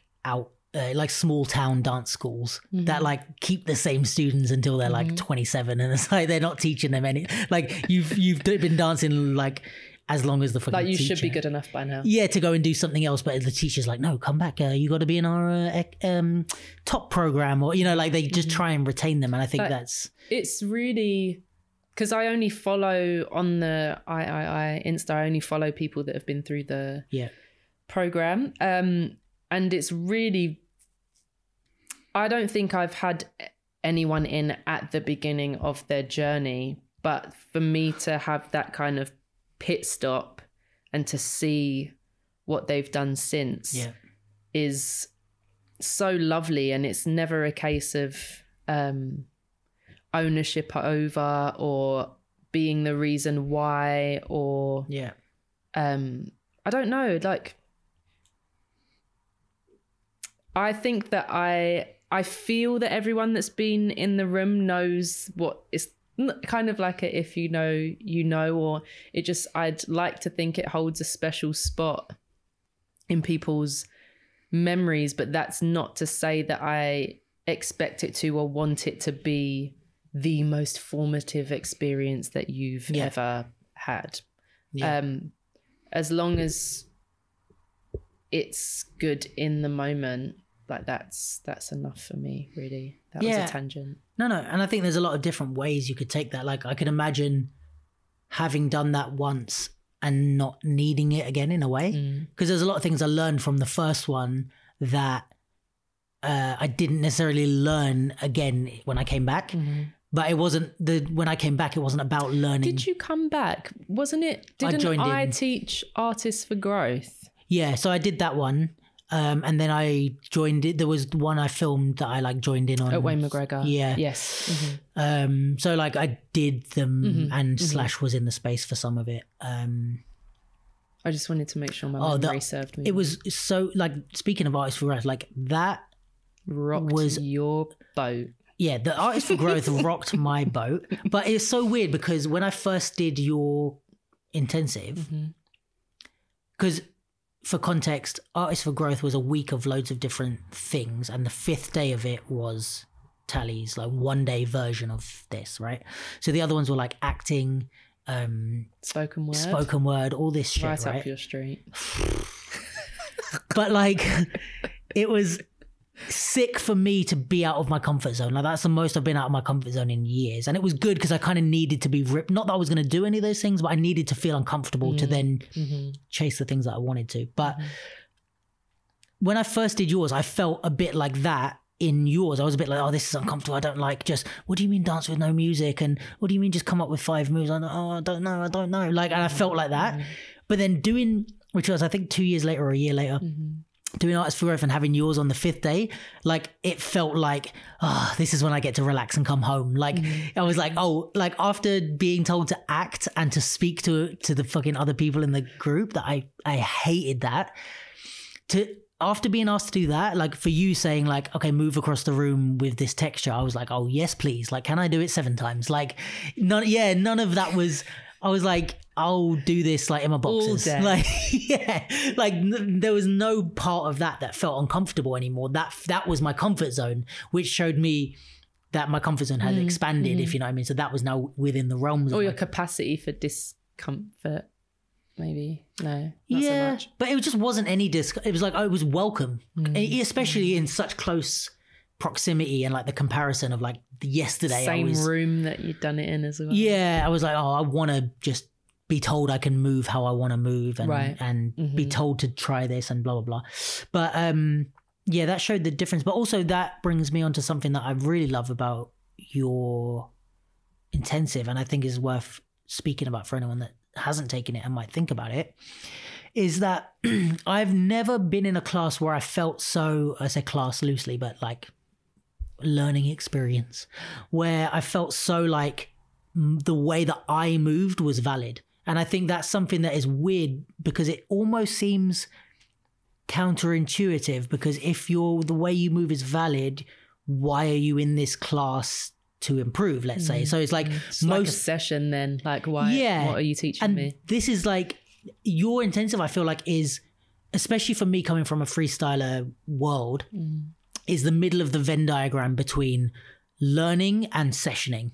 Like when I go to Cypher with friends, I'm like, I am not going to learn shit today. Like I might try some stuff out that's risky, but I'm mm. mostly just chilling and in my comfort zone. And it might be about uh, drilling something into my movement that I haven't or whatever. But I'm not going to feel necessarily like I'm not going to grow too much. I'm just going to mm-hmm, mm-hmm. jam and Throw down, yeah. yeah, and enjoy myself and and try some shit. And then there's a class where I'm like, right, I'm not going to enjoy any of this. I mean, I don't personally. I, I- get a bit stressed with classes, but like I know, like if I'm going to training or like I used to train at Renegades, like popping and stuff, and it's mm. like I never went to Renegades to train popping. Thinking I was gonna have fun. like, no, it was like, you're here to work your ass off. Mm-hmm. You're gonna gain some new shit. Mm-hmm. You're gonna like be tired and your muscles are gonna be stronger the next day. But this is not about your comfort zone. This is mm-hmm. about doing this shit. And that's what I felt like with most classes, even choreo or when I was in college doing fucking ballet and contemporary stuff. I was like, this is not gonna be fun. but like yours was at the very middle of the Venn diagram. I was like, oh, I've learned, I've left with improvements and with knowledge and with new things. But doing it was also like having fun in a session, if that makes sense. So that was what I loved. And I think That's a really beautiful review. Thank Oh, you. That's all right. I'm lying. No, I'm joking.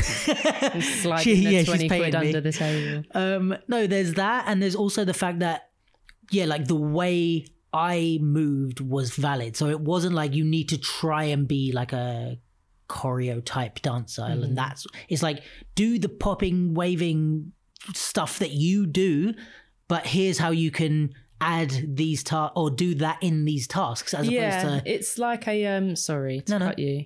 Like the contemporary Someone has to, or I'll keep approach. like just bringing the contemporary, a more contemporary approach, but to what you already have. I love that. um, and that makes me think of some kind of hip hop theater initiatives or once you're in that space just like the sometimes you feel the need to be like abstract or make it contemporary and it's like mm, i've done it i've done it and i'm a bit again like sitting in who i am a little more to like okay so if you ask me to do something in theatre then i'm just going to come and do what you've seen what you've obviously seen to ask me to do it Yeah. i'm going to bring that into these spaces not just dash it all and just be like okay so now dim the lights Yeah. get the chairs out Yeah, and it's, it's so true. Like, there's so many things that we in, in in all places. Like, I found that when I, I think it was when I covered your class or someone mm. else, when I did choreo. Mm-hmm. When I first like, it, I I struggled with, oh, I have to try and teach like choreo. Like, I have to be like, oh, how would a choreo like how would a choreo dancer choreograph? And I'm like, why can't I just choreograph like me? You know? Mm-hmm. that's it's just the rules thing again isn't Yeah, it Yeah, exactly. And I think, but this is something that we often have in different spaces, I guess, especially classes where we kind of accept that the reason we're there is because we don't. Not that our movement isn't valid, but that it needs improvement. So we're like, all right, I'm not coming in trying to hold on to my movement because I know I'm going to get told to change it and do uncomfortable things. Um, but yeah, I think it was, and even you know, like there could be someone next to me who's a very like contemporary dancer type of mover. Um, like the the one that we did, it's like I'm trying to think of who was there, but there was like let's say a girl that was like a contemporary, like full on contemporary dancer was there, and then there was like me who's done a bit of choreography and a bit of this. Then it's got you've got like um Andy, which is Monster Pop, so he's like one of the most successful poppers in the world, like potentially like battle wise, but incredible potentially in like history. He's like and then he's dancing with like keeks yeah, who is like the most rooted, grounded, you know, from source dancer. Not that popping isn't No, that, no, but, but- it's not rooted in a street style at all. Yeah. And they're doing this duet together, which they're they've not even heard the song yet, but like you two, yeah go. And it- what's even more dope about that is like, let's using Monster as a as an example because he's such a like, pr- like high Prolific, profile, yeah, mm-hmm. prolific. I don't know if that was too much. I don't want to give him too much props. No, I'm joking. but like, yeah, like someone like that. And someone like Keeks, but both of them were still doing their like neither of them changed Mm-hmm. to try and do the thing that they was expect. They were just like straight up dancing how they dance, but Mm-hmm. w- still doing the task. Yeah, it And that's makes what I me love. think of um like a lot of the things that I say in the intensive, I end up going like motto for life. Like Yeah. I, I mean it related to dance, but it just it applies. And you saying like you feeling valid in the space with the style that you have is just I think that's what contributes to the the color and the vibe in the room is just a room full of people feeling like enough Yeah. versus the feeling in a room of 30 people trying to be something else like that sounds horrid Yeah. to me And I think also- and i equate that immediately to a lot of choreography dance this is what I was going to say because I think we say with choreography, like the correct me if I'm wrong, but if you're in a choreo class, the if you're looking at other dancers in the room, the marker of whether they're doing it right or not is how different they look. Like if they look like what the teacher's doing, let's say, mm-hmm. they're doing it more right, and the less they look like the teacher, it mm-hmm. tends to be that they're doing it wrong. They're off time. the they're- reason it's just a bit like of a muddy, it can be a bit Yeah. of a muddy energy is because it hasn't been clarified. Like Right, if it's exactly. a room full of people trying to look like the teacher, there's still like a unity Yeah. there. But if you've got that person trying to be clean as can be next to the person that's just throwing all their sauce yet, whether they've got a sense of what their sauce is or not, like that is going to be yeah, it's not necessarily stressful to be in, but it doesn't f- always feel like the most unified. And, you know, it doesn't need to be. I, at this point in my career, or even a few years ago when I was in classes, I'm at a spot that I don't need it to be unified for me to have a positive experience. But for a younger dancer, that can Yeah. be rattling and it will probably be rattling in a way that you don't you don't recognize the source of it but i think um the sense of validation and of just because i want to have a collective experience but i also want to have a one-on-one experience and not in terms of me going around the room Yeah. and checking in but i want each person to feel almost like it's just been me and them in the room for the week yeah. like I don't need you to talk to someone about it and have had the same Yeah, yeah, yeah. experience. I think I've that's I would say has been my experience. Like and that there's bits that I'll talk to like let's say Jen or Pax or Mm. whoever and they something that stood out to them. I was like, "Oh yeah, I don't remember that we did Right, that." And then there's some yeah. bits that I'm like, "Oh yeah, that." But and they were like, Yeah. "Oh yeah, I guess." Like, it's just like it's completely different things that stood out and I think that's it's a good thing basically. Um shall we move on to this bright red box on the table? Yeah. Do you want to explain why it's there and what that relevance has to We are not sponsored by them yet? um yet. But a lot of what I bring to my dance and my approach to dance is humanity and the point that I am a person with feelings and emotions and thoughts and conscious and subconscious and that that is important to bring to the table or at the very least to not feel that it needs to be discarded. And um I never like to force people to feel in dance. I don't teach something that I've found uh, moving or emotional, and you learn it, and you must also be crying by the end. But humanity as a means of connection before being expected to spend the week in each other's space and have this very personal individual thing i find conversation to be an important part of the icebreaker and i hate icebreakers i just hate being forced to connect physically through conversation anything but eye contact i can make eye contact with anyone i think it's really but I think important. also mostly eye, con- uh, eye contact. Mostly icebreakers are shit. That's why. It's like mostly they're like, oh, so turn to your neighbor and ask them about the name of their first pet or something. It's like, why are we which doing isn't this? one of the questions in Yeah. this game but it's uh This is like it's just like cut the chaff. Yeah. Like, yeah, I'll find out your pet's name when you tell me, but I'm not that interested in your pet's name. Or like, I don't really care where you went to school. Like, I'm interested in, you know, the things that this game entails. So we thought it would be fun to play around or do a round or, or two. We could play. or two. Let's see how long it takes. We could do a couple. Um, So just to, for anyone that's listening and not watching, the idea is that we have a card game uh, called We Are Not Really Strangers, and you basically pick out cards, and they there's like rounds, and they go increasingly. In yeah. So round depth. one is level one is perception. Mhm. Um, oh gosh, I've really chosen an approach here, haven't I? Level two is connection, and level three is reflection. And I don't know if she still does this. I feel like she does, but the creator of it, uh, Koreen, like sends a handwritten note in it and says, "I have found." There are two ways to play this game. Number one, play safe. Number two, play to grow. The second is how you win. oh bars, Right? bars. Um, should we do one of each, Each. round? The three. So yeah, basically, um, again for anyone listening, we have yeah the different cards, and you basically just pull a card and you either ask it, you either answer it for yourself or ask the other person the thing or whatever.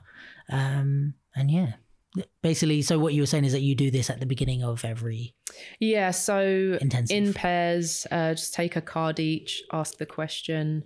Um, don't believe we feedback about it. It's not about No, that so much. It's just so. a means of connecting, and it doesn't have to be like, oh, you've answered the question and then like the end, and now my turn. If it evolves into a conversation that doesn't even arrive at the Yeah. answer, like it's fine. It's just to give a basis for conversation. yeah, really. we've played this over drinks before and like ended up having long conversations. Yeah, and like I learned, I learned so much about people that I already know. I've, Yeah. I'm yet to play with a strange. Mm, complete stranger. I've yet to play with a complete stranger. I have played with people that I don't know very well, and I, I also have made assumptions that everyone likes this kind of stuff. yeah, some some people do not. yeah, um, They've been very kind and done it anyway. Yeah, and but then after the love it. fact have been like, yeah. that was not my vibe. No, but I like. I think I like it for that reason. Is like friends that are not necessarily like our closest, but they're just on the outside of closest. That's where it works best for me. Is like Mm-hmm. we we never get to ask each other these questions. Because Let's. there's people I've known for years and seen very regularly and do not know. Yeah, yeah, yeah, And as I get older, that feels strange to me. yeah. Not that, you know, they're like a mass murderer or anything. No, no, but it's like- it's just like, how do I not have any? I get, have a sense of uh, your character, but yeah, like Yeah. I don't know your take on things Thing, or how yeah. you think about things. And I find that people that don't like the games, you know, it's just like a deep dive and not it's not everyday deep dive. Yeah, But it can be though. yeah. and I, don't think like that it. has to mean like a hella spiritual thing or you know just wanting to analyze human behaviors it's just the art of conversation like Just sorry if opening my up belly each other. grumbles yeah um mhm. uh, yeah i i just i i love conversation and finding out about people so Well, who's first? also, bearing in mind, we've talked a lot and we've played this game, so yeah this is more for you guys than for us I yeah. If we don't have a spiritual awakening based on this, we're sorry. But there's so much pressure, like oh, we have to cry at the end of this. what about me is most strange or unfamiliar to you?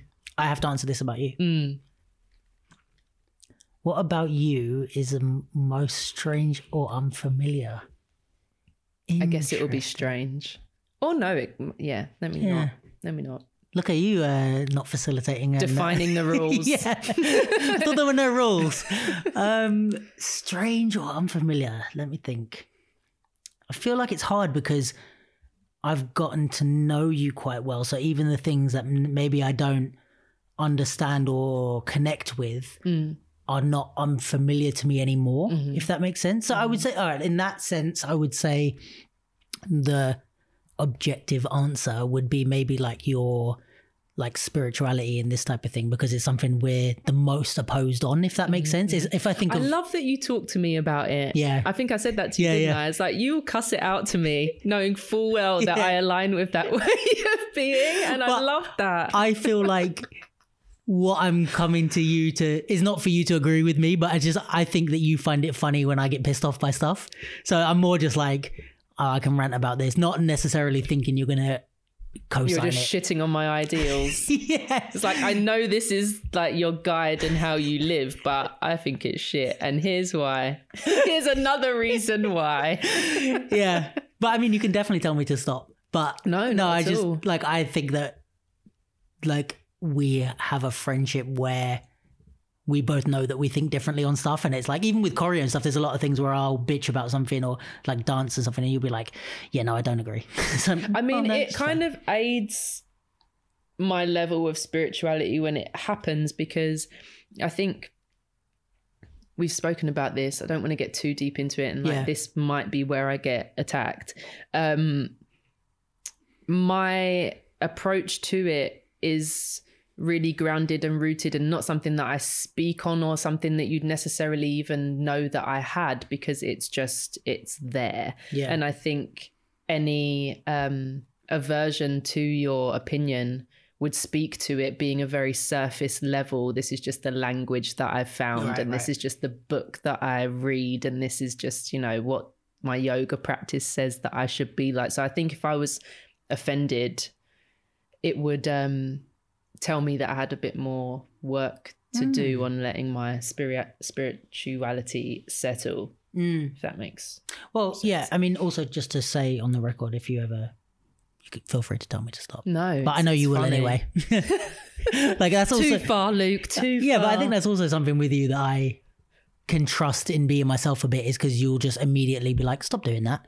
Like, that's really annoying. Like, I'm too tired for this. Or like, yeah, I think I've done that a couple. Not like Oh, yeah. stop, but just like no, but you've probably sensed that it wasn't the funniest, or just like yeah, Yeah. I can't jump on this one with yeah, you. yeah, like- exactly. Like, you'll just kind of be like, I'll, like, especially with the spirituality thing, like, I'll come to you and I'll be like, what the fuck is this? And you'll be like, oh, I feel like it makes sense. And I'm like, well, don't. I'll do go and laugh about it with someone else. yeah. but which is fine. Like I know it's like as long as you don't have a problem with me being myself, and then I don't have a problem with you being you. You know what I mean? It's just like let's just live happily ever. Look at us. Look at us. Look go. at us. Who would have thought? um, uh, this is a bit surface level, but it's alright. You can What change do- it if you want. no, let's just let's just roll with it. Let's see what happens. Um, because this is the game as well. There's some bits that are maybe not so surface level, uh, not so deep. Um, what do my shoes tell you about me? What you got on? Well, right now nothing. I have Rick and Morty socks that my sister bought me. Um, I have my white Air Max 90s. Are they clean? They are. Come on. Well, no, it was just gonna it was gonna aid my Yeah, they're, they're uh, fresh. attention to detail, minimal, Hmm. um, fashion conscious. The classics Hmm. matter. Maybe not trend all the way trend led. That's with a bit of intel there. So Yeah, um, that's a like sneaker wise. That's a good analysis to make.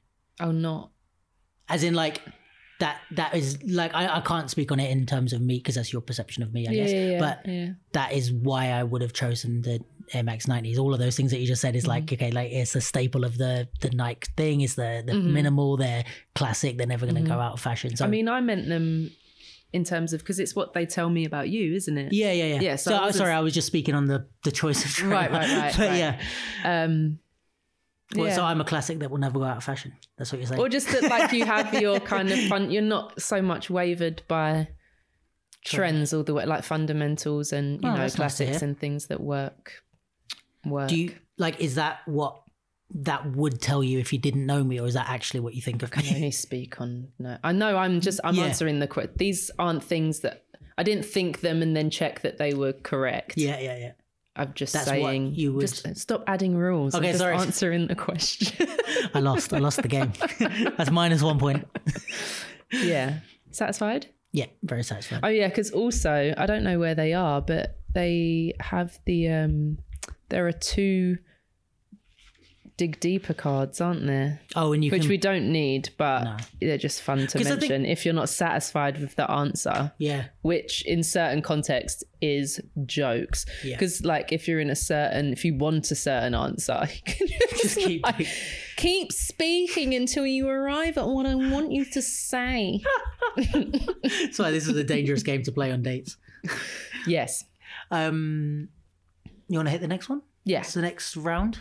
The next round is connection. Oh, let's do it. Okay. Uh-oh. It's a wild card.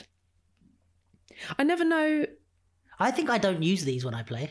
Is it like we have to do something? No, it's not Oh. doing something, but this is. Whenever I play it, I'm always uh, saying it to you for you to do what it says.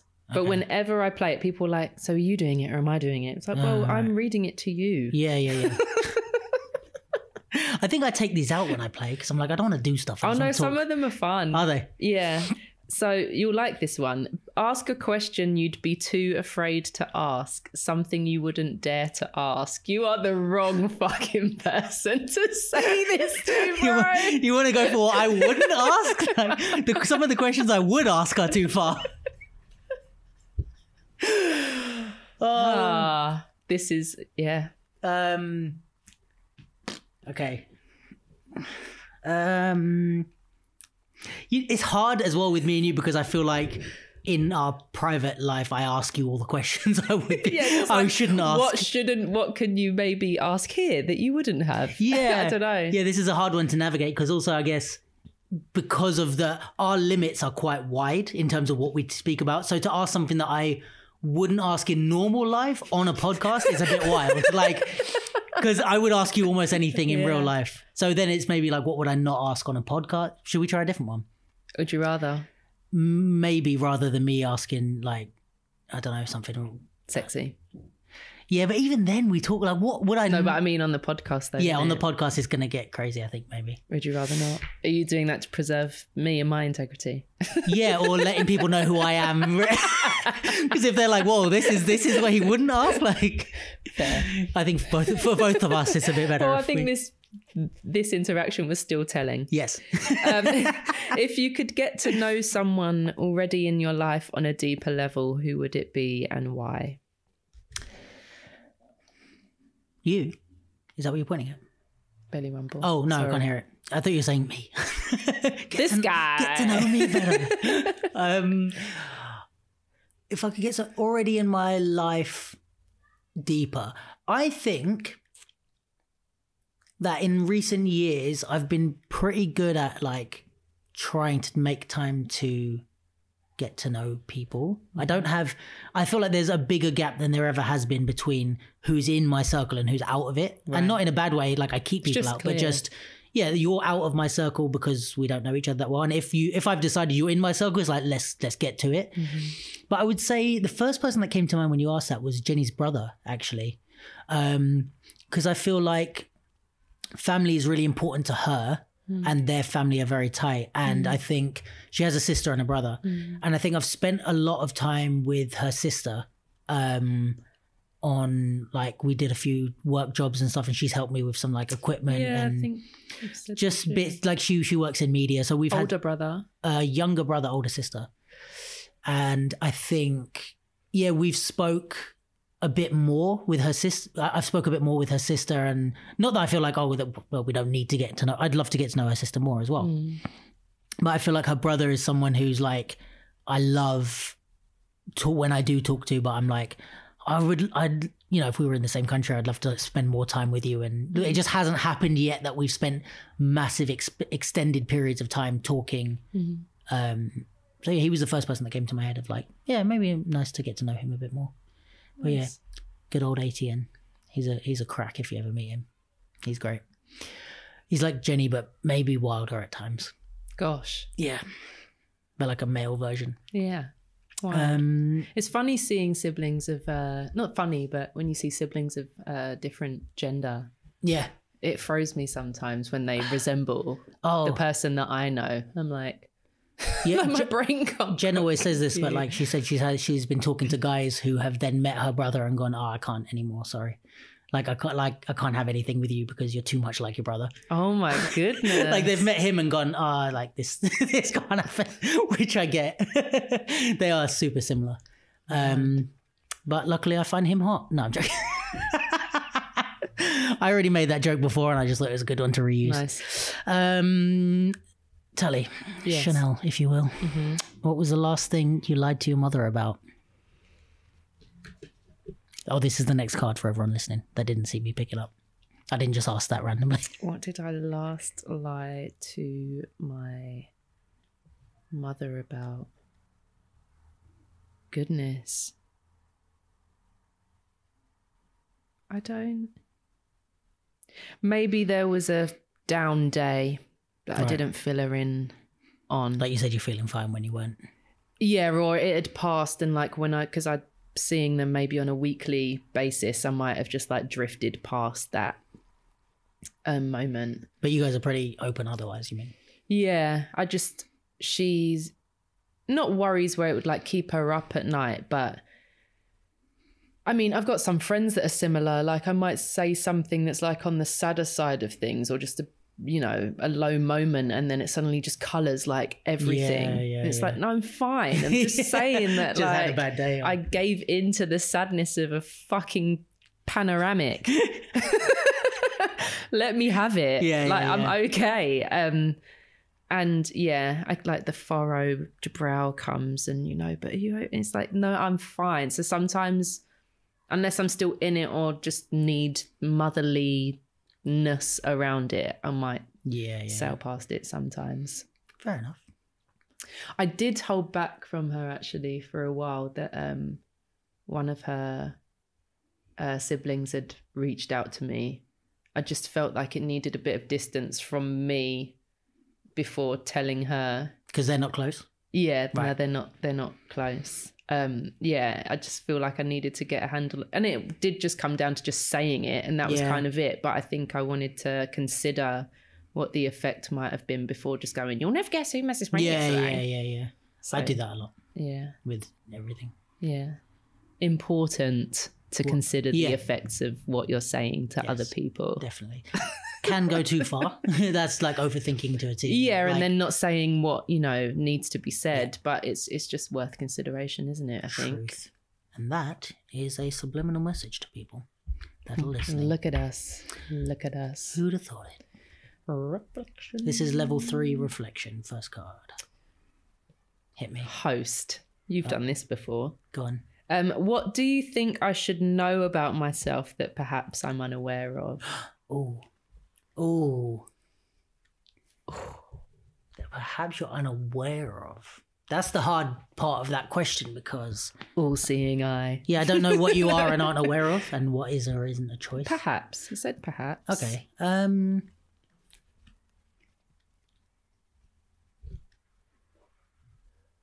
I would say, and again, should know about yourself. Mm. Subjective, Mhm. but maybe that you're that you. Um, but I feel like you know this. But like, I feel like you're, You're like, don't want to waste it. yeah. Like oh, again with this cut with this game, I'm always trying to think of a better answer, but it's like uh, this is the first thing that came to my head. But that your um your nonchalance in your life, or like your your way your personality is, is very very laid back, and I feel like I'm pretty laid back in terms of Uh-huh. I'm not high maintenance, but you're like more laid back. you're like Horizontal. yeah, you are like horizontal. A, a solid recline. You're like the Emirates Airlines first class, like. Z bed. um, but I think that it can come across as like you're not excited about the thing or the person or the whatever. Again, which I feel like you know about yourself and have. I, I do forget it. Yeah, maybe that's. And I am told that, like, you seem really unexcited about that Yeah. really great thing you've just said. Or, yes, you know, we've got a friend in common that I can tell, like, it feels like I'm, my responses are disappointing to them sometimes because I'm not matching them in Yeah. tone, volume. yep, yep, yep. Um, I, I had to come to terms with that with you. I think not in a way of like it, it ate me up or bothered me, mm-hmm, mm-hmm. but I think the first few times I, I came away so thinking, I don't know what she yeah, or, she like about that. yeah, or maybe like the maybe the response that you gave me would be the typical response of someone who's too busy to engage. right. And right, is like, right. oh, oh, that's cool, or like, oh, nice, I'm really excited for you, or whatever. It's like, Oh, okay, you, man. you no, obviously I wouldn't ever want you to feel that. Sorry. No, no, but I think that's part of getting to know each other. Mm-hmm. And I think at first I was kind of like, I questioned it. I'm like, oh, did she not? And but then you do things or say things that was like, oh no, she did engage. Like three weeks later, you'd be like, oh, how was that thing that you said you were really excited about because of this, this, this, and this? And I'm like, oh shit, you were in that conversation. Mm-hmm. So then I was like, oh, well, that doesn't add up to what I perceived your Mm-hmm. your part in that conversation as.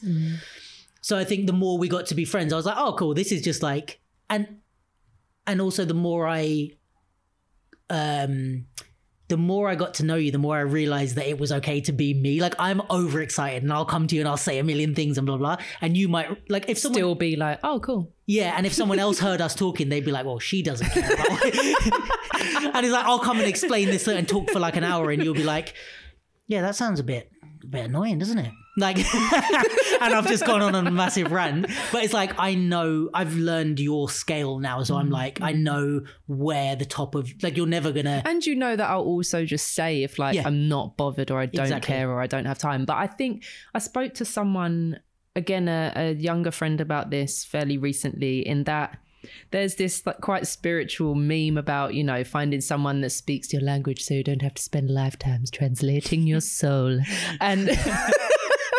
and there is something in that I've been quite stubborn in that hmm. way. Like it takes a lot of effort for me to Match. match.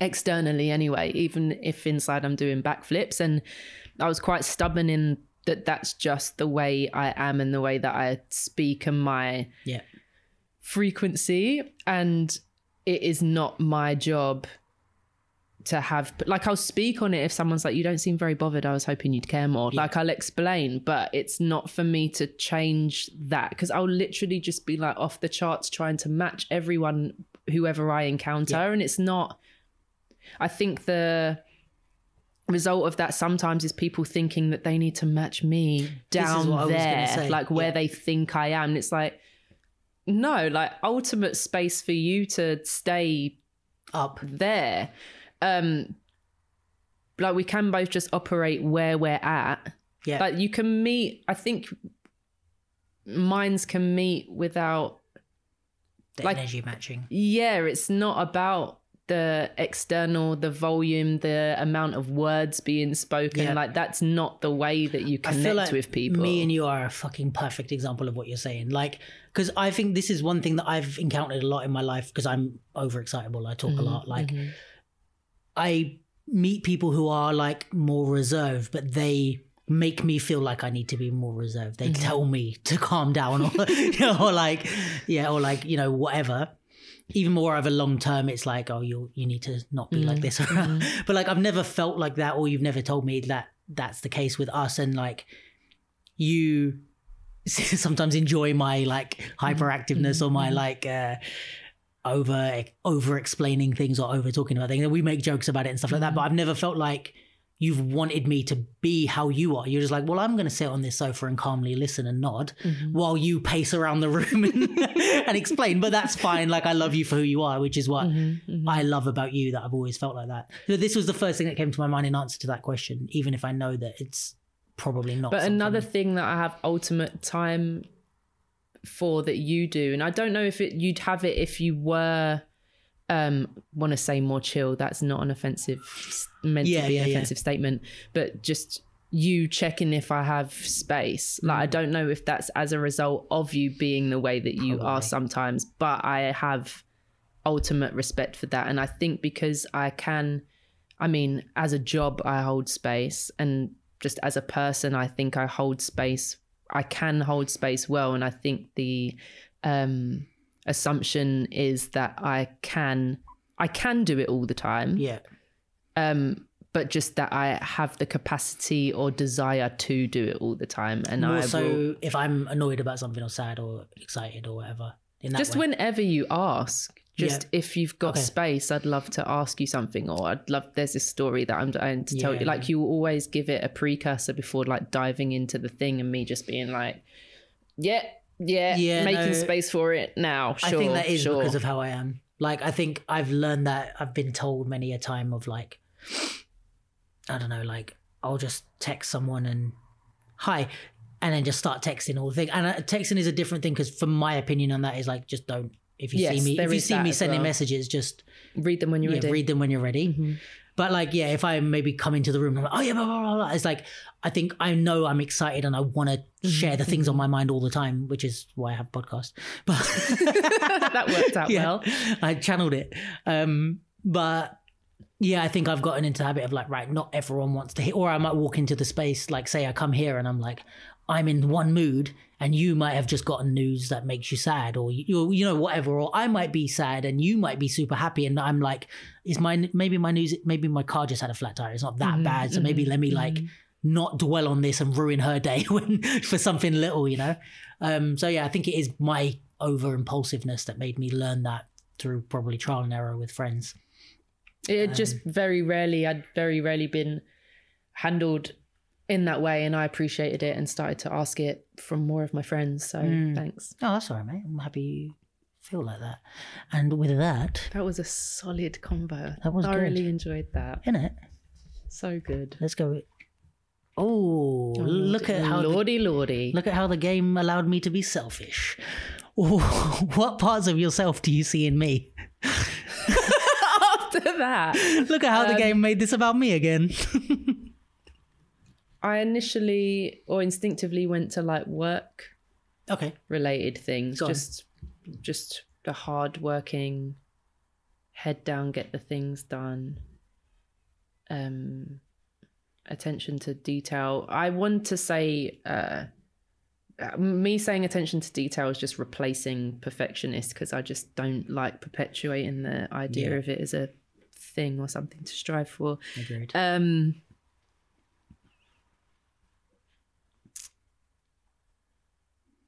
looking fresh. I think we have an affinity for wanting to look fresh.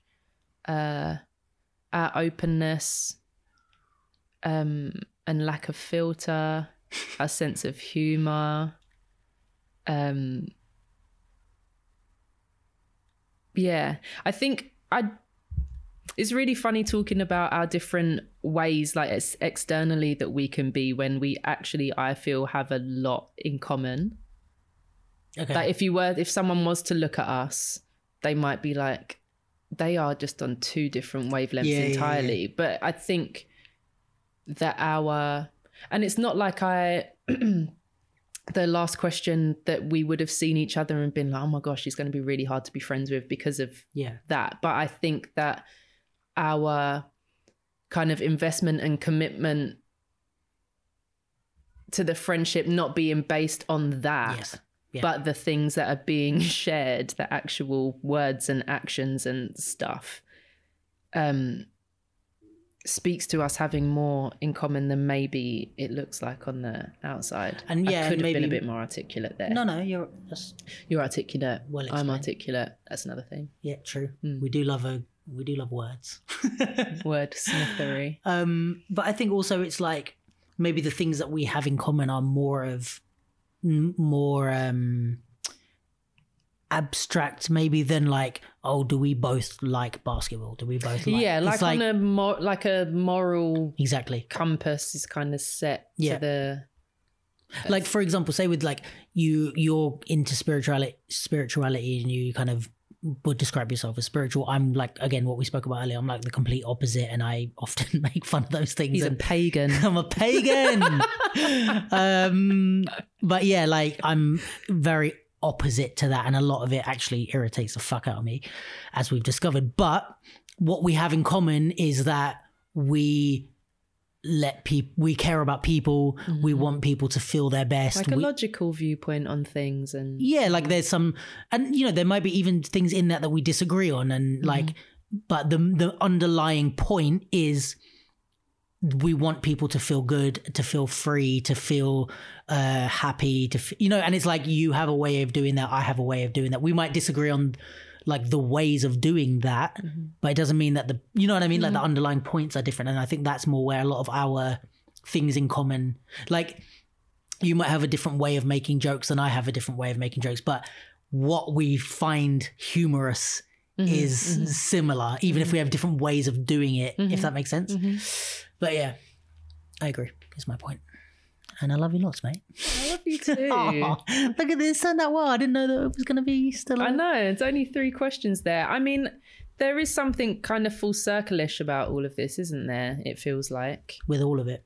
the collab. Yeah. And the fact that like I was on like one of the early ones and you were on one of the early podcasts. Yeah. And now we're doing a revisit of both. yeah. That's cute. I like us. I like us. And this is just the intro. yeah. Yeah. So I'm, I mean, I think we're going to have to kind of wrap up anyway. Um, just time wise and to maintain interest. Yeah. Um, I mean, we've played this game for hours while drunk, and as funny as that would be to have recorded, um, we're not going to do that now. Um, but no, the the following three podcasts, I'm super looking forward to. Um, not only in their relevance to your intensive, but in terms of themselves as content and experiences for me as a person, let alone what will be left Mm-hmm. for us to listen back to, which I think is going to be dope. I don't want to put too much pre- pressure on them. Say insightful things now, but I think I think the chances are it may happen. Um, and yeah, uh, so to wrap up, um, obviously Tali's on Instagram, and I'll probably put the Instagrams up on the screen as usual. But also the important thing is to follow the identity ideas industry mm-hmm. Instagram. Mm-hmm. Huh? Yes. Which is those words just with the dots, yes. full stops. Oh my gosh. Identity, full stop. Ideas, full stop. Industry, no full stop. I would hope that it would come up when you searched it by that point, Yes. whether or not there's a full stop there or not. and it, I'm going to research this and put it on the screen somewhere here.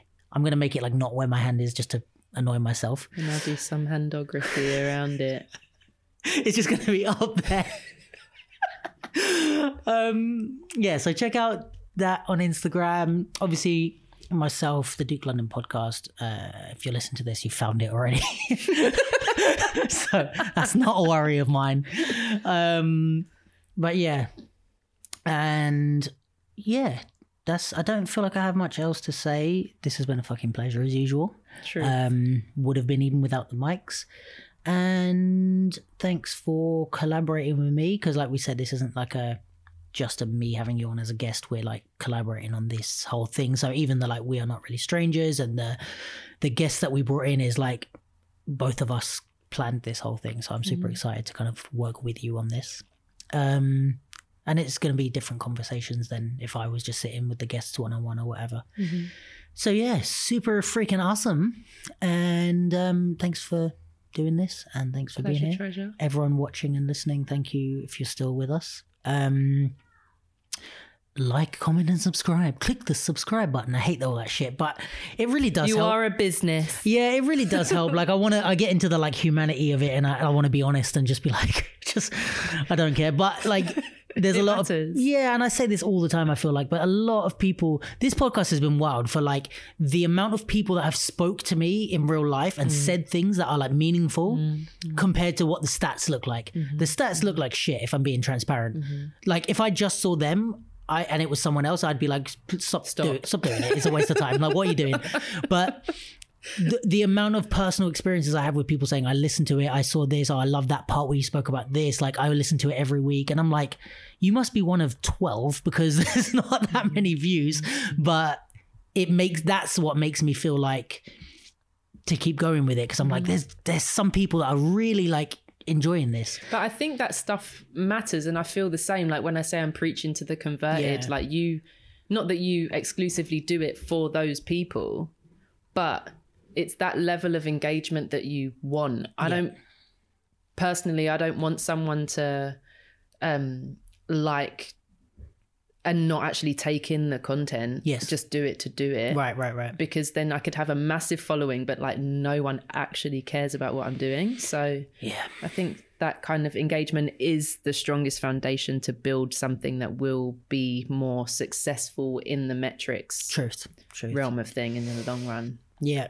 Um, I mean, uh, my only ask would be that can we translate more of those personal stories to uh Metrics. yeah can you also before you come and speak to me just click a like button this is not the way you appeal to your audience, Tali. I love you guys. Um, but yeah, um, tell a friend about the podcast if you're enjoying it, and we will see you soon for the second episode, but the first of the three strands of the identity ideas industry podcast fucking thing that we're doing and we're doing people that are listening don't know what's happening. Um all right thanks guys. We'll wrap it up here. Bye. Toodles.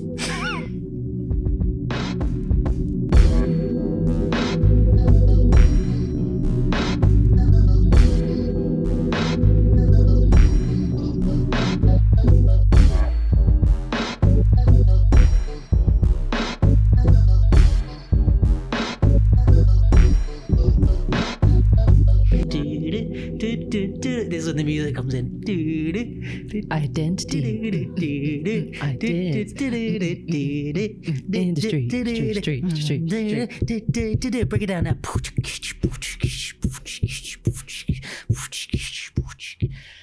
no, I can't. I can't include that. that was just for us.